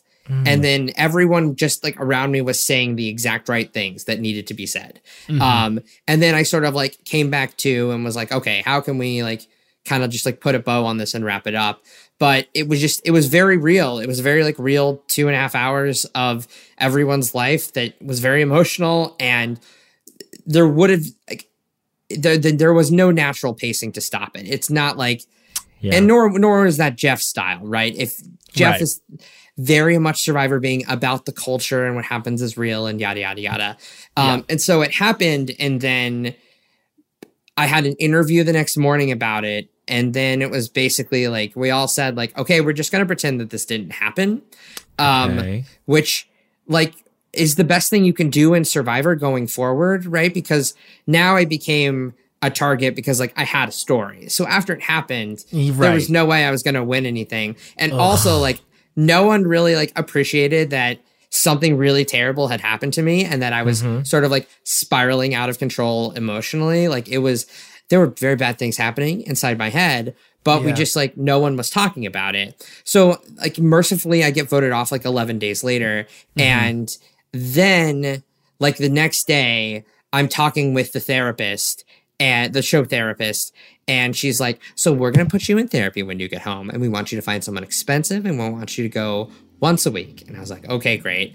And then like a, a day after that i was having conversations with jeff about like we're going to make this a really important moment and if you can just play ball with us then we can do mm. great things. We can do people magazine. We can like i have this vision and i'm, I'm going to take care of you and i'm going to fight for you if you can play ball with us. And mm. that's sort of what the conversation there was never like can we air this? How should we tell the story? It was more Right. like a pitch from Jeff being like, "Hey, you want to be my friend? Let's Yeah, let's do it this uh-huh. way." And I I wanted to to be his friend because when you're doing a reality show, it doesn't. You know, you signed a contract that's basically like guaranteeing them to give you your first firstborn, and then they can kill you afterwards, right? Like you sign Right. away all of your rights Uh-huh. Yeah. and they put you in a position where you're made to feel really disempowered. Like you don't have any control over anything. And i had been living in survivor land for essentially four months at that point. So it's not like i got back my autonomy or you know like typical like you know rah rah power zeke.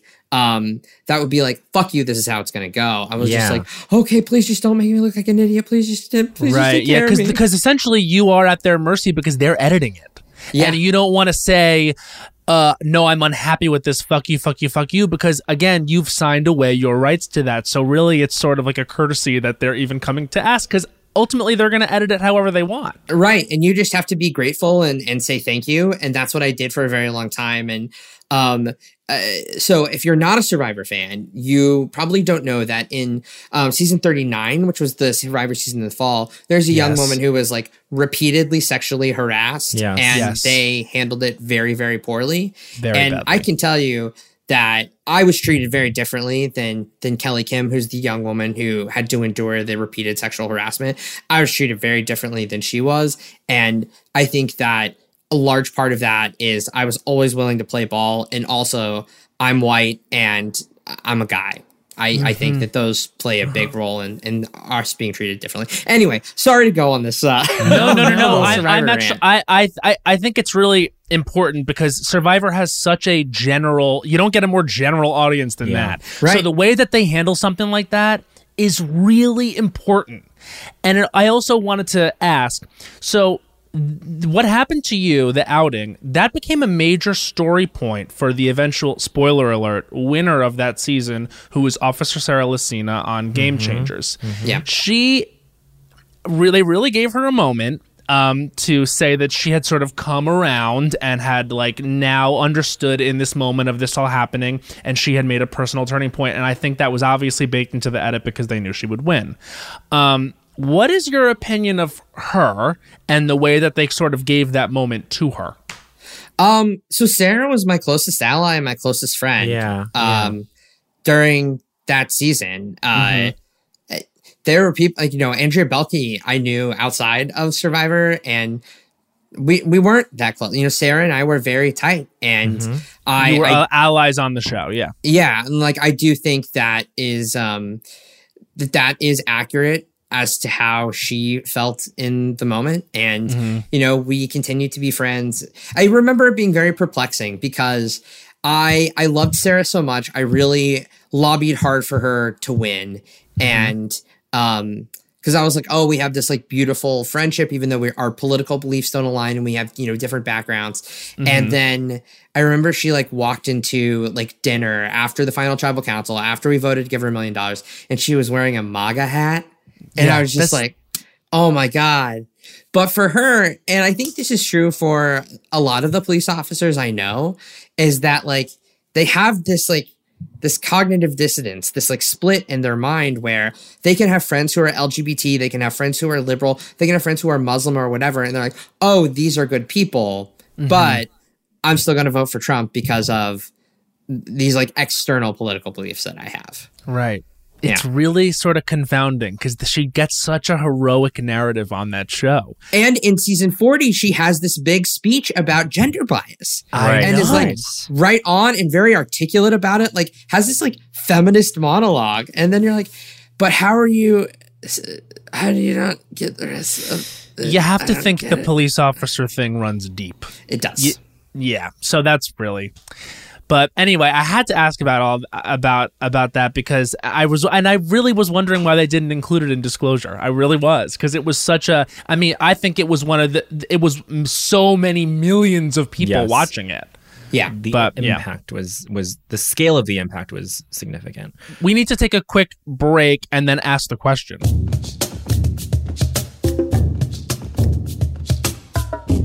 There's a new sparkling water beverage from the makers of bubly, bubly bursts, Refreshing bubbles, colorful bottles, and playful smiles galore. bubly comes in a variety of six fun flavors that taste incredible, and with no added sugar and low calories, there's a lot to smile about.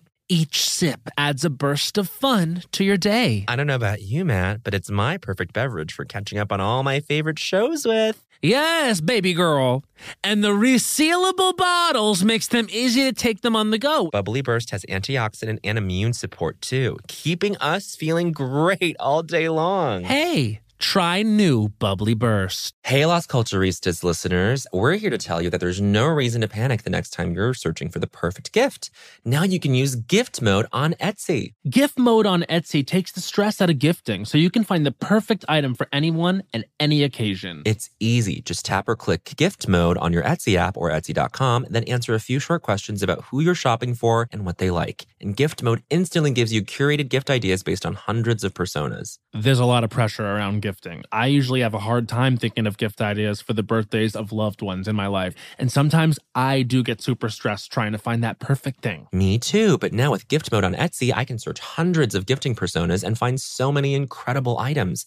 And I actually just found a custom chalk bag for the adventurer in my life who's into rock climbing. Not me. Now it's simple to find gifts made by independent sellers for all the people in your life. So, Whether you need a housewarming gift for the new homeowner in your life or a birthday present for the pickleballer in your life, Gift Mode has you covered. I'm not the pickleballer. Need to find the perfect gift? Don't panic. Try gift mode on Etsy now. Snagajob is where America goes to hire with the deepest talent pool in hourly hiring. With access to over 6 million active hourly workers, Snagajob is the all in one solution for hiring high quality employees who can cover all your needs on demand, temp to hire, part time, or full time. You name the position warehouse worker, retail associate, grocery store clerk, fitness trainer, baker, stylist, bellhop, podcast producer. Yeah, Snagajob's got a worker for that. With their easy to use platform, you're able to seamlessly post and fill available positions quickly with a dedicated customer support team to provide all the help you need along the way. Kind of nice knowing you have a talent pool like that in your own backyard, right? Snagajob is the partner you need to keep your business running smoothly. Visit snagajob.com or text snag to 242424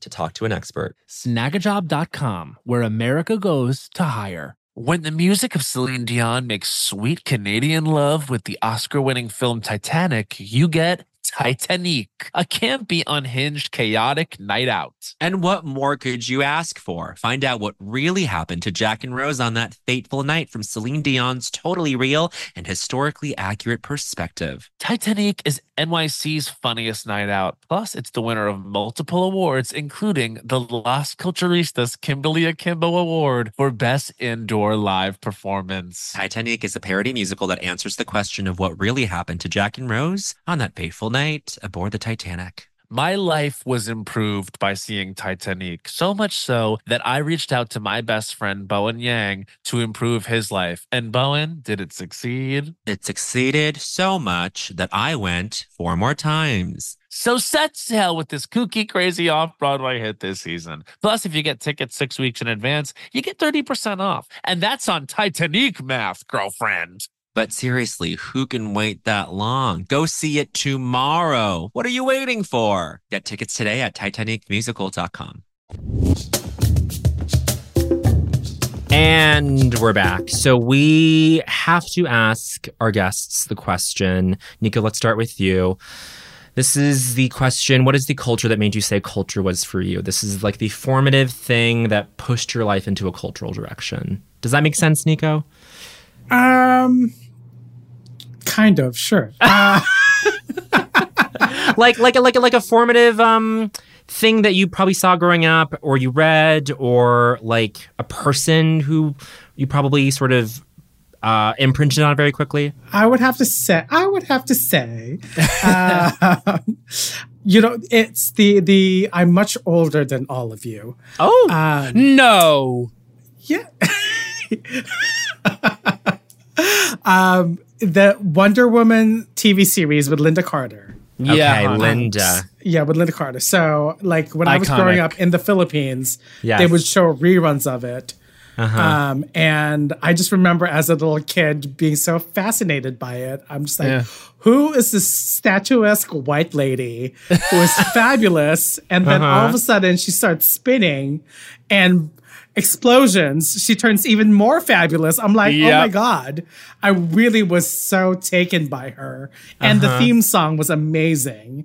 Um, Can you perform it? all the world is looking for you and the power you possess. Fighting for our rights in your satin ties. And when I run and blue, yeah, what we need. So how's that? The vibrato. Thank That you. is a natural vibrato right there. I, I was obsessed with her. So probably why I turned out uh, the way I am. I well, I have a question. What do you think of the adaptation that is Gal Gadot's Wonder Woman? I actually really like it. Me I too. like Uh-huh. it. I can't wait for the 1984 one, the second one that's coming out. It Right. looks so good. Yeah, because I think that's going to be more of along the lines of the the Lynda Carter, you know, Right. because in this same era. So I'm more excited for that. Yeah, it's almost like they did the first one so they could do the second one. Yeah, like exactly. that, that this is the full realization of it. But did, did that like open the door to like other comic books or was it exclusively Wonder Woman and Lynda? oh no, I was a huge huge comic book nerd growing up. I was like, I collected uh, comic books. I, you know, X Men, and I was like Marvel and DC. I had Mm-hmm. like signed comic books by Jim Lee and Art Adams. I played Dungeons and Dragons. I was like a huge Okay. nerd growing Yes. up. And then when I moved to the United States, I kind of was like, well, um, I need to reinvent myself because I was a huge dork. So what do I do? I joined the drama club, Yes. Mm. which you know, And what kind of productions did you stomp the boards in? my first role in uh, Centennial High School in Gresham, Oregon, was I was a Nazi in The Sound of Music. I had one Come line. on! Aldrich, block the driveway. No! You're And well, Henny, you will- they did. Henny, they did block the driveway. did They block the followed the command. um, okay, so that did it. Did it sort of progress into more leading roles? Uh, then junior year, uh, also a sophomore year. So I was uh, Nazi in Sound of Music. Then I was Dr. Anagnos in The Miracle Worker. And Oh. then I was Tonton Julian in Once on This Island, my all white high school in Oregon. And of course, it had to decided be. do Once in This Island, and there were only three people of color in it. Me, the the lady who played Ti Moune, Thank and God. uh, the woman who played Asaka. Was And- Ti Moune was Ti Moune a Pacific Islander? Yes, she was Asia. Hawaiian. Okay, was good. Hawaiian. Thank goodness. Um, and then um, and then I was not cast in the play, which was a huge scandal. I was st- I'm still very hurt. What was the Uh, play? What, what play did what, were they doing? It doesn't even Some- matter some if Neil Nico wasn't in it. Oh, uh, Neil Neil Simon. Simon. Whatever. Oh, who cares? Yeah, and then we did. I also played like the officer in musical comedy murders in 1940. Oh, that's a good one. And then I was the modern Major General in Pirates of Penzance. See? There we go. Uh, That's an impressive run. I- And then when I got to college, my acting teacher was like, "You can't act for shit. You're never going to be an actor." And so I switched to costume. and they design. got in your head, and that's why you were doing stand up, saying I can't act, I can't do sketch, and so th- I. But I blame it on that college theater I teacher. fully, fully took their words to heart. Oh, and who uh who else who has recently starred on NBC heard that same advice from that same program? Mr. Bowen Yang. I fr- from from my high school teacher. Wait, but Zeke, did I did we, have we been over this? No, no, no, this is a this is different. different. So I went. I went Oh. to. I went to college with D'Arcy Carden. Oh, that's right. Yes, she's talked about this. Yeah, and and I think she had a little bit better experience than I did, but I, we were both told by the program that. Uh, So funny, right? Come and, and then, on. and then the first season of of her show, and it was the second season of Superstore. We were she visited the set, and we were like, "Can you believe we are on back to back shows on NBC?" And that college in Ashland, Oregon, was kind of like, "Yeah, you guys, yeah." and not even that, but critically acclaimed, t- uh, like Critics' Choice Award nominated. Both of you. Both of yous. It was crazy. It's crazy how life turns out. Yeah. Okay. Okay, honestly, Perfect. that's gorgeous. And now we turn to Zeke. Zeke, what was the culture that made you say culture was for you?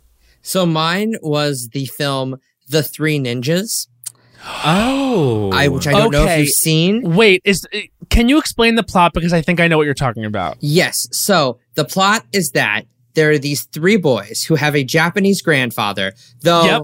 they don't they don't show any j- indications that they had a Japanese grandfather. And they go and they learn karate with him in the woods. And so they're like these young three young ninja warriors, and their father is an FBI agent, and he's chasing down an international arms smuggler who, although he is selling like enough like bombs to start World War III, is mm-hmm. protected by a group of like guys in ninja suits who are clearly white and carry swords but not guns and can be defeated by children. And so the like uh the the bad guy you know the the arms dealer kidnaps the kids but the kids like fight back um and yeah that's the Yeah, the when you basic plot said this, the I was almost positive I knew what it was, and I was taken back immediately to this moment where I remember being so obsessed with that film. Yes. I um, am particularly obsessed with the character Tum Tum, who is the youngest of the three bo- brothers, and he likes to both eat and do martial arts, which were two of my favorite things as a youth. I actually went to the Taekwondo National Championships in Orlando, Florida when I was about 10 years old um, because this inspired me to uh, do Taekwondo. Um, Three ninjas did. the three ninjas did, yes. Wow. And because, you know, as a trans person, I did not like the name that I was given at birth. And when I watched Three Ninjas, I was like three or four. And I so hardcore identified with Tum Tum that Uh-huh. I insisted that people call me Tum Tum for a very long time. Like, so long until people had to be like, you, we can't call you Tum Tum anymore. like, this is not going to work. Honestly, call me Tum Tum. Title of it. Call me Tum Tum. call me Tum Tum. Call me Tum Tum. That I I just remember it was one of those movies. I think I had it again when like I don't know, like the first High School Musical came out. But like I remember being like, I love this, and don't exactly know why. But I think there is something about like like that like we're boys but can take on the world like Yes. Uh, there's something about like that narrative which is just like so fun the fact that they were brothers i just remember it, it felt like more than a movie It, it felt like a manifesto, is really what it felt like. It felt like a guide to life. but it's so it's so worth going back and rewatching because there's like the dubbing and the shitty action and the plot holes. Like Yeah, all it's of it. still great and fun, but also has the like like a, it's good because it's bad sort of fun. right. Have you looked for it recently? Do you know where people can watch it? Uh, I actually just watched it part of it at least this past week uh, because a friend had owned it on his iTunes account. How did you do Oh, this? wow. Oh, is I on, he has it on iTunes. Okay, great, great, You, great. you, you So, can buy it. It, it, it I also own it on DVD and would be happy to send it to you. He does. honestly, let's do it because you'd be shocked. Like when we had Alaska Thunderfuck on the show, her "I don't think so, honey" was. I don't think so, honey. That you can't watch Spice World anywhere. Yes. Some of the best movies of all time, and I do include that, you can't watch. Yeah. Like Alaska said it best. If you want to watch Spice World, you can't watch it. It is nowhere. I I I own several DVDs that I bought like used on Amazon of movies like that because one of my favorite movies before it sort of got like uh, re-entered the zeitgeist was Drop Dead Gorgeous. Oh, Yes. the So. I actually own two DVD copies of Drop Dead Gorgeous. Yeah, because God forbid you lose one, at least you have another one because you can't watch it anywhere else. Well, now you Always can. now, prepare. now it's Hulu. Always, always prepare. prepare, always prep. Um, always Prep prep. every Always day. prep. Prep But every prep day. each day. Actually, it's actually rule of culture number one hundred. Prep, Prep each, each day. But that is so. Those like niche movies that are the best. Like you know what you could not watch anywhere until recently. Glitter. Right. Wow. And You what, could what not- platforms is it on now? HBO Max. I see. God bless.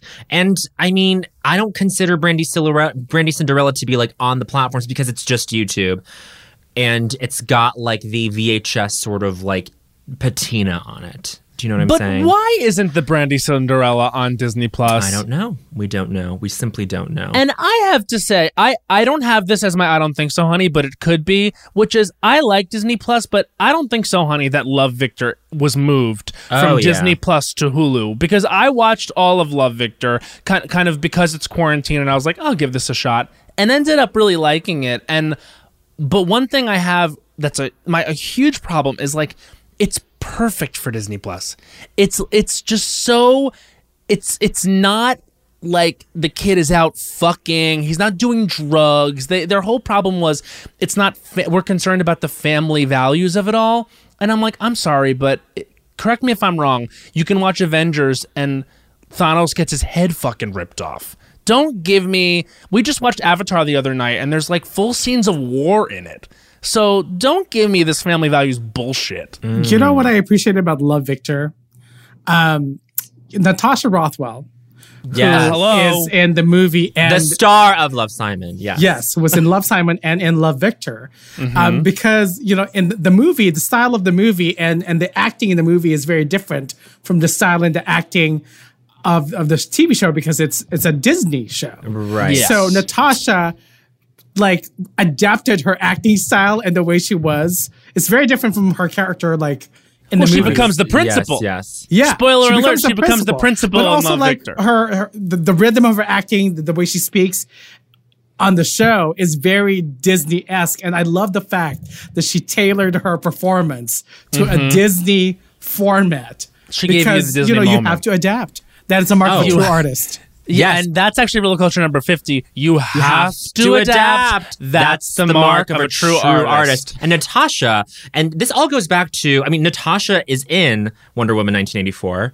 is Mm-hmm. in Love Simon, in Love Mm. Victor, Uh, uh, insecure, of course. I mean, she is. She will bring Natasha to you wherever she p- shows up. She's an empire. We have to get her on the show. We have to I get her on just want to watch her and everything. So and She's everything. truly great and has been truly great from the beginning. I mean, we know from being like UCB boys, but like Couple skate, baby. Mm. Couple skate. I I did it once. Did you ever do it, Zeke?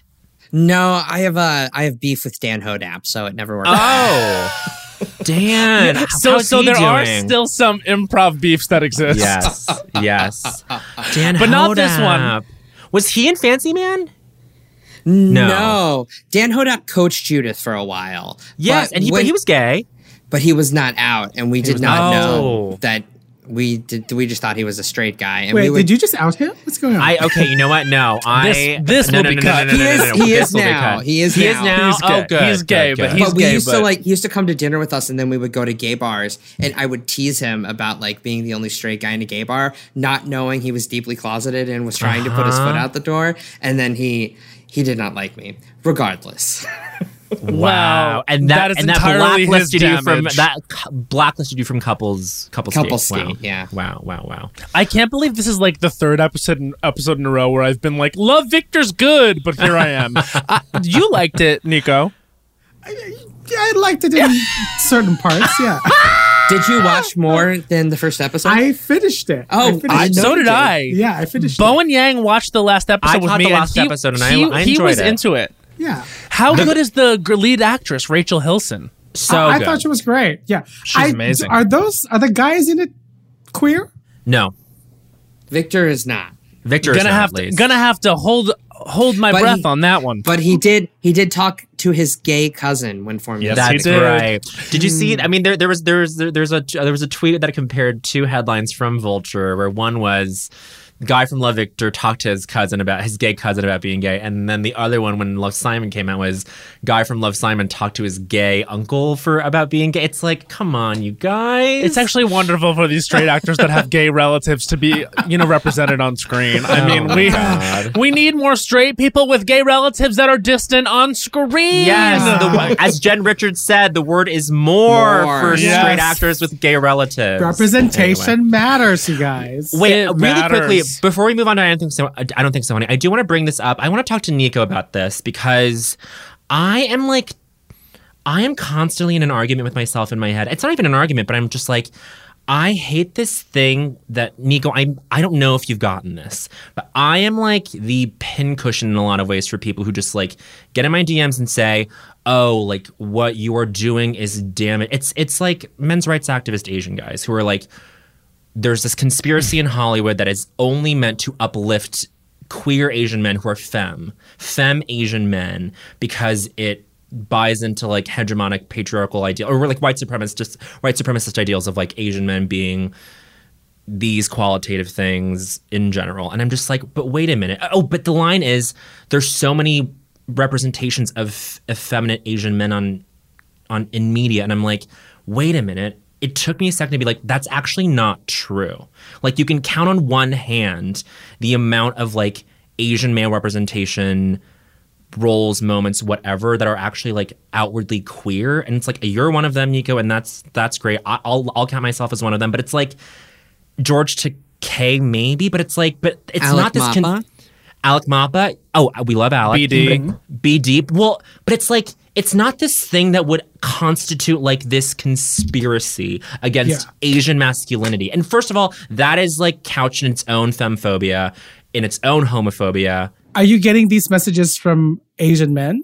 Yeah. Well, the thing is, like, I feel like, and you might relate to this, Nico. I feel like to be a femme Asian guy in entertainment is to get it from sort of all sides, or from both sides at least. Like, you get some heat from Asian men who are like, "Hey, you're eroding like these, these like masculine." representations in media and you're getting it from like white people obviously but it's like i'm i'm getting to this point where i'm like it's actually fucked up and it's a myth that it's it's just anecdotal, right? When someone Yeah. says, "Oh, but like it's a cl- he's just playing a cliche sassy Asian guy," I'm like, how? Like, but what? Like, tell me what that cliche is. Point me to the actual moment where you saw a sassy Asian gay man roll their eyes. Besides, like these people that I've named. I do get messages like that, um, or or just like, oh, like Mateo and Superstore is like so stereotypical, and I'm just like, but but what's but like but like but I'm like that's just who I am. Like that's Same. I'm, I'm just a femme leaning.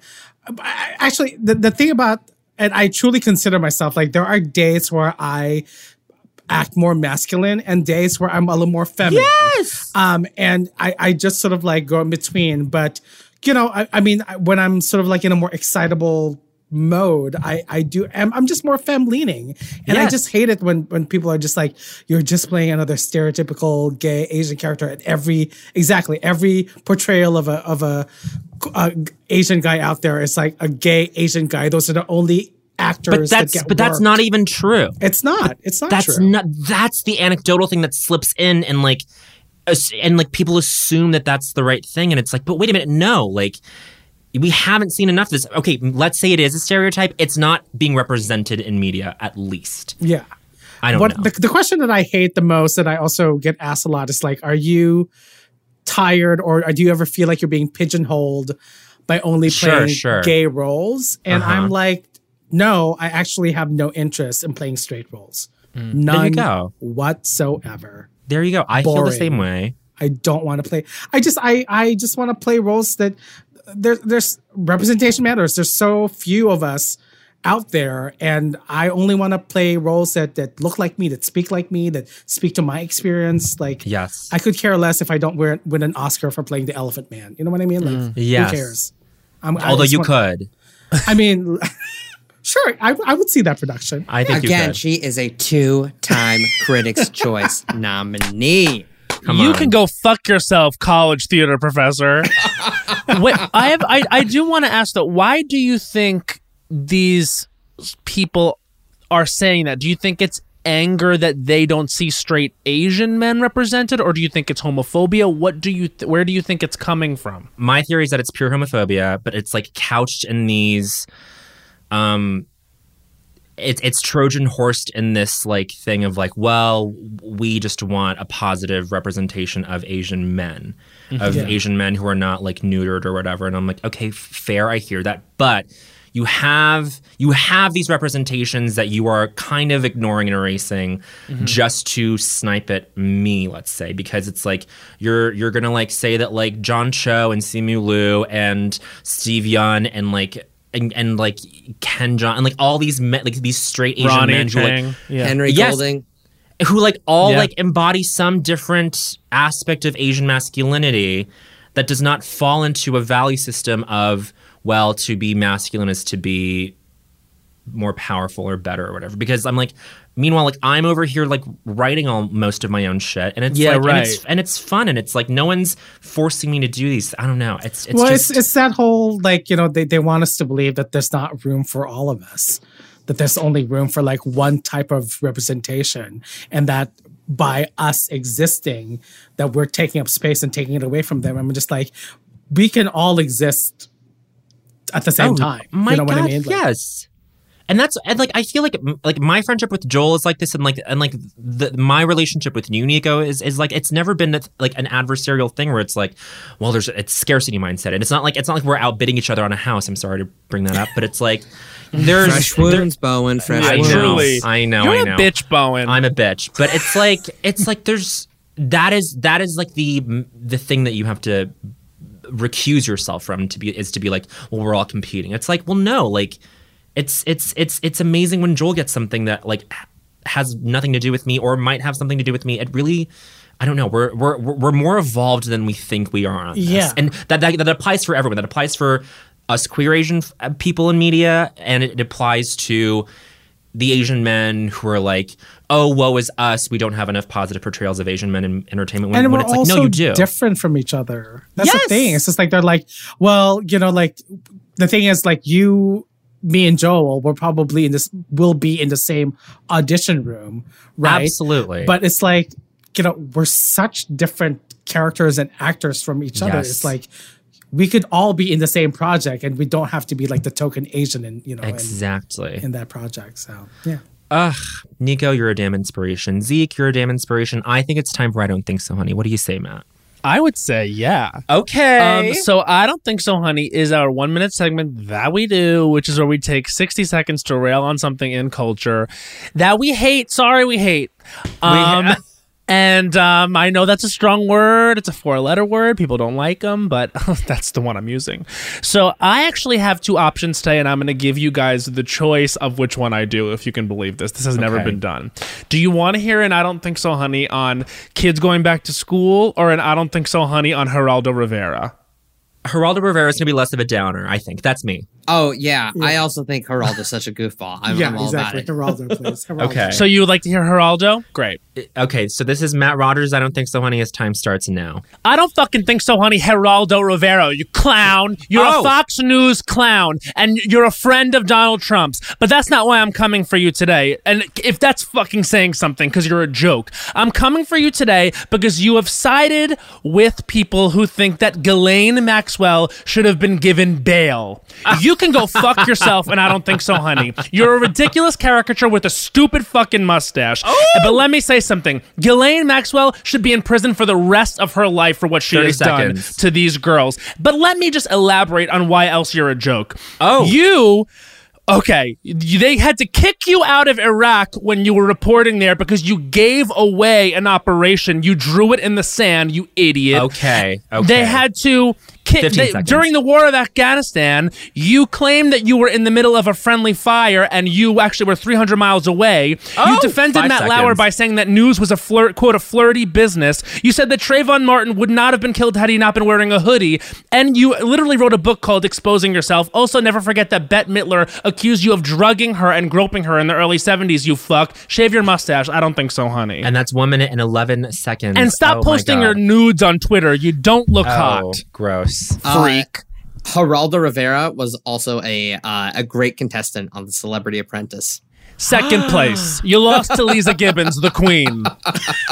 Oh my God. also, God. I will say this: if you go to if you go to that wacko Geraldo Rivera's Wikipedia page, That it's wacko. mostly shit that he's done wrong. Yeah. Oh yeah, Uh, you didn't even get to the uh, the whole Al Capone's vault. Where he had this Oh like my two hour special being like, we're gonna open the vault, we're gonna open the vault. And then they open the vault and there's absolutely nothing. Nothing. Oh, yes. I remember this. Nothing. It, That's it would have been a i- great iconic. area to acoustically sing in because there was honey nothing. It was. It might as well have been called my damn shower because the acoustics in that room were amazing from there being nothing in it. And so that therefore you could sing. Therefore you could sing beautiful. And I would say that Al Capone's vault is like Geraldo Rivera's brain, empty. And it's rule of culture 102. Al Capone's, Al Capone's vault, is like Geraldo, Rivera's, brain, empty. Empty. Fuck Amazing. him. I couldn't believe he he would die on the hill of Ghislaine Maxwell should have bail. Bitch. Not the dumbest thing he said, to be honest. Yeah, but it, that's what set me off today, Bowen. Oh, I see. I see. See, uh, we we were both set off by Ghislaine related uh, things today. really? So you have a Ghislaine related? No, no, no. I'm saying I, my I don't think so. Honey is not going to be about Ghislaine, but my, my the thing I opened with uh, the episode Oh, right. with about the Diane Warren of it all. Yeah. I mean, yeah. Well, honestly, Ghislaine Maxwell, she deserves to be pushed off a red carpet by Mariah Carey for the rest of her life. Yes. I hope that's her punishment.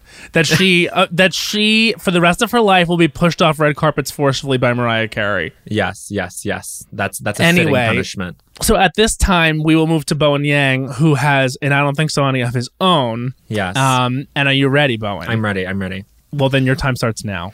Uh, I don't think so, honey. Instagram features rollouts. Look, I want to be able to type in my stories with a serif font, honey.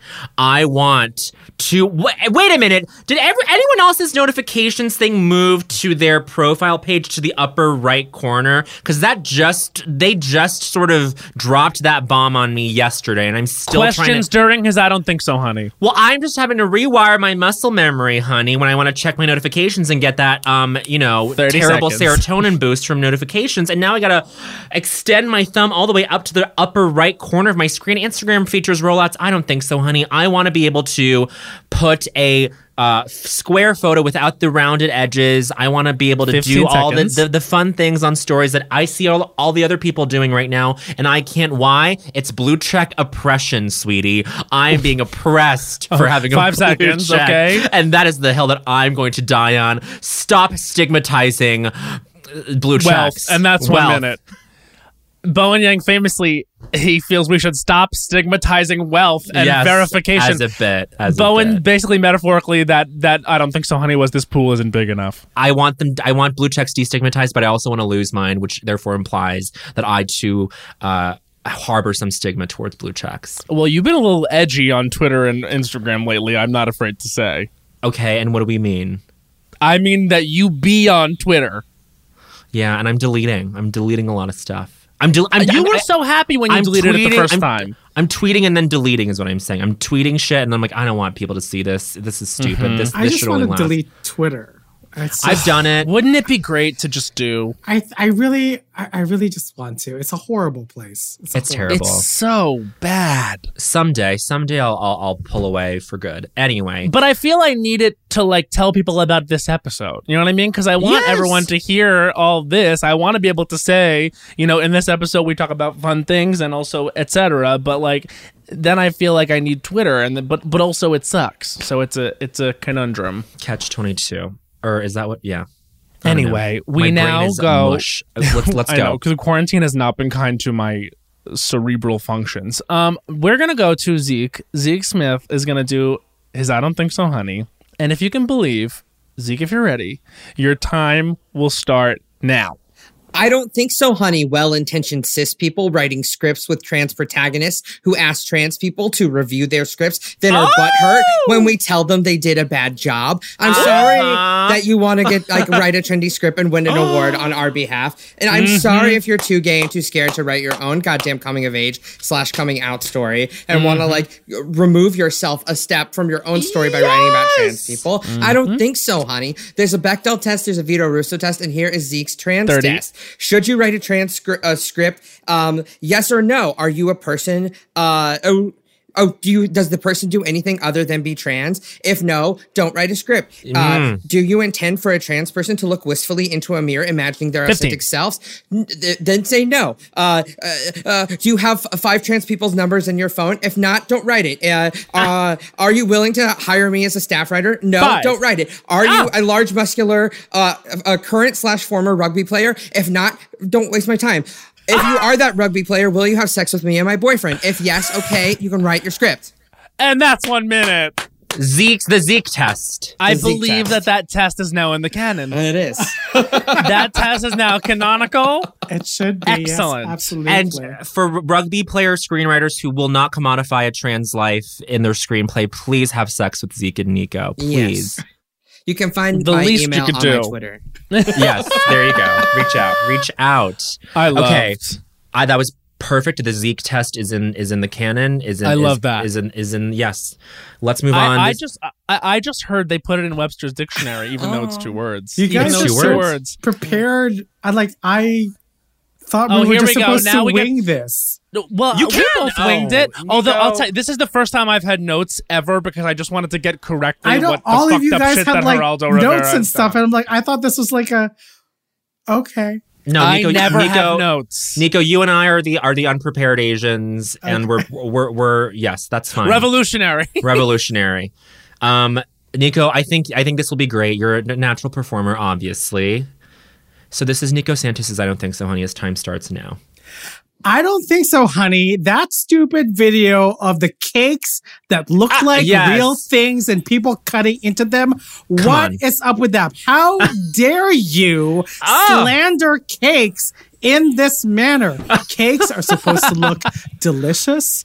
They're supposed to look edible, first of all. They're supposed to look Mm-hmm. like joyous and you're, they're supposed to, to, to, to sort of evoke a, a- feeling of, of, of wanting to celebrate. They're not Yes, supposed 30 to look like raw chicken breasts and a pair of Crocs or toilet paper. What the fuck is wrong with you people? First of all, Mm. the focus of the cake should be making it delicious, not look like Yes. other things. 15 Stop seconds. Using fondant as a crutch. Okay, fondant Oh, is not God. delicious. Just focus on the damn cake. Make it moist, make it Five delicious, seconds. and make it look like a motherfucking cake. And that's one minute. You know what? I think Matt, stop using fondant as a crutch. That's rule of culture number fifty-four. Stop using fondant as a crutch. How do you feel about the show Nailed It? You must feel horrible about seeing all those cakes come out so damn bad. Oh no, but we love Nicole We- I love We Nicole. love and I- I, do, I do love that show, but like you see, you see all these like bakers sort of like creating these elaborate cakes that look like you know like nothing else, and I'm just like, that doesn't look good, or it doesn't look like it would taste good Sure, what I mean? sure, How sure. it's that- not creative in the right way. to be to taste good. Yeah. Exactly. I Yeah. want And cake. all- We're doing keto right now, so cake has been on my mind. Oh, I'm sorry, but you guys, you you guys hang in there with keto. yeah, but Keto's- keto is keto's- one of the easy good. ones. Keto's doable. Yeah, Yeah. it is. Yeah. It is. You can Because you dip can up- still eat. you can like- dip cheese into hummus and eat that. yeah, but I want rice.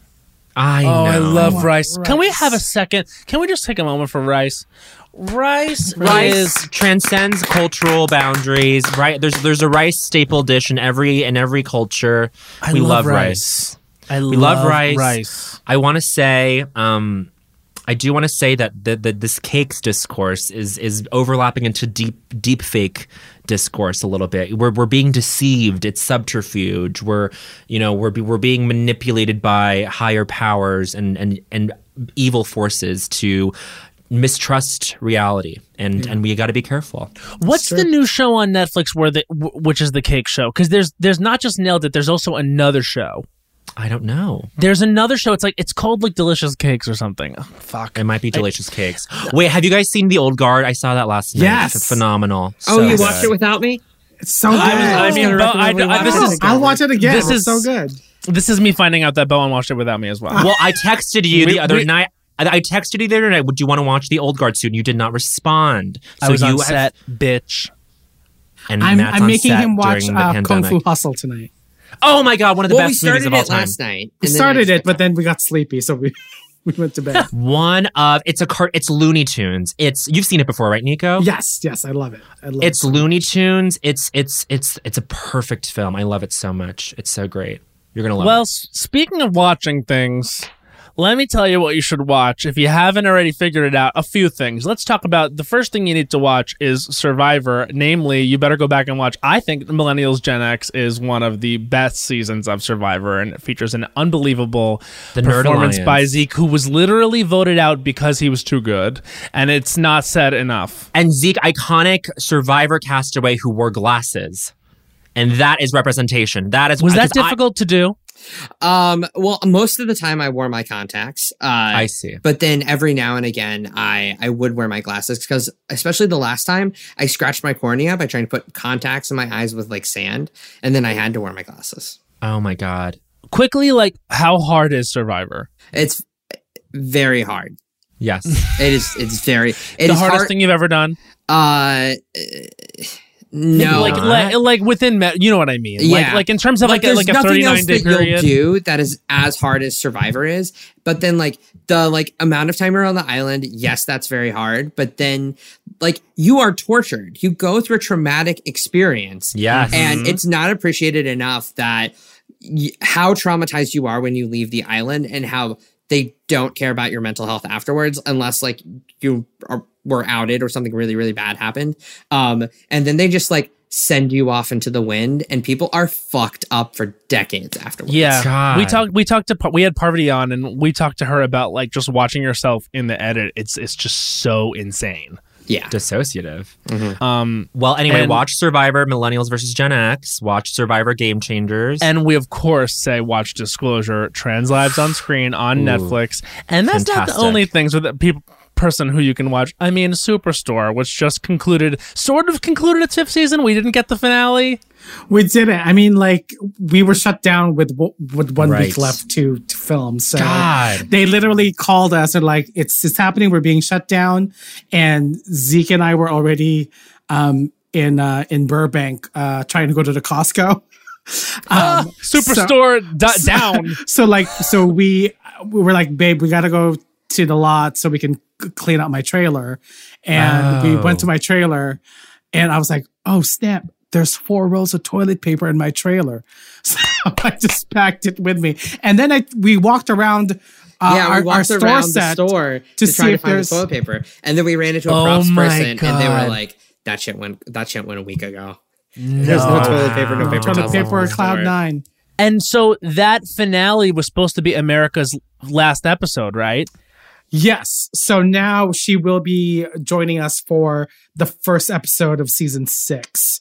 And, and hopefully for the second episode as well. We're, we're gonna try and, you know, give her the, the proper send off that, The that send she off deserves. that, that that a television icon like America Ferrera America deserves. Ferrera. Yes. Do you love her? Uh, she's amazing and she's the best. Like everybody in that cast. Like I Yeah. You know, I, I I don't know what I did in, in a former life, but truly between Superstore and Crazy Rich Asians, like those two families that I've gotten from working in those projects have been phenomenal and and have changed my life. So I'm just really grateful for it. You des- you deserve it more than really anybody. I mean, God, like you deserve it. And uh, wait a minute, before we move on from Superstore, Ben Feldman, what a cutie, I mean, cutie patootie. I'm into it. cutie patootie. He's like my bigger my big brother, so I don't see him that way, but he is quite handsome. yeah. okay. He would if He's you not- met him. not he our would brother, so we can think of him. Matt. I love that. He's one of those. he can. He's one of those. Now you put it Um, in my mind, and I'm gonna think about it. Um. Uh-oh. Okay. Anyway. um. You guys, thank you so so much for coming and doing the show. Thank you This so has much been for having yeah, us. thanks for having. This has been amazing. It's good to see you. We your love it. I know you too. We were looking forward to this truly for weeks. I'm, and what a fantastic episode. We love you very much. We hope we see you soon. Yeah. Let's you know what if you're if you guys are down for it, let's totally do like a social distance hang. Okay. We've been yeah. We can do a social distance love- Palm Springs week. Yeah. Oh my god! Oh my I was I was just there, and it was so nice. It was It was great. so- We were there last we were week. there last Yeah. week. Last week, yeah, I think I was about there about three, four weeks ago, but it really was just nice to just. Did you get to go to like a restaurant and everything? No, we just stayed in the pool. Yeah. Well, that, but Yeah. also like they, the restaurants were like very much open there. I don't know what they're doing now. Now that California's a shit show, but this was like four weeks ago when it was still ex- like sort of acceptable. So we would sit very far away with everyone masks on. It was just nice to be in a restaurant again. You forgot. Yeah. But anyway, Matt um, on that fucking note, I'm happy we started on death and are ending on quarantine. Love it. We love it. And but that's that's the grounding force. Um we end every episode with a song, Matt, don't we? We do. How do, I, get, through, a night without, you? If I had to live without, you, what kind of life would that be? Oh, I- etc. If you want to hear that song, listen to the LeAnn Rimes version or the Trisha Yearwood version, nominated for an Oscar because it was in the movie Con Air, which is real. Bye. Bye. Yay!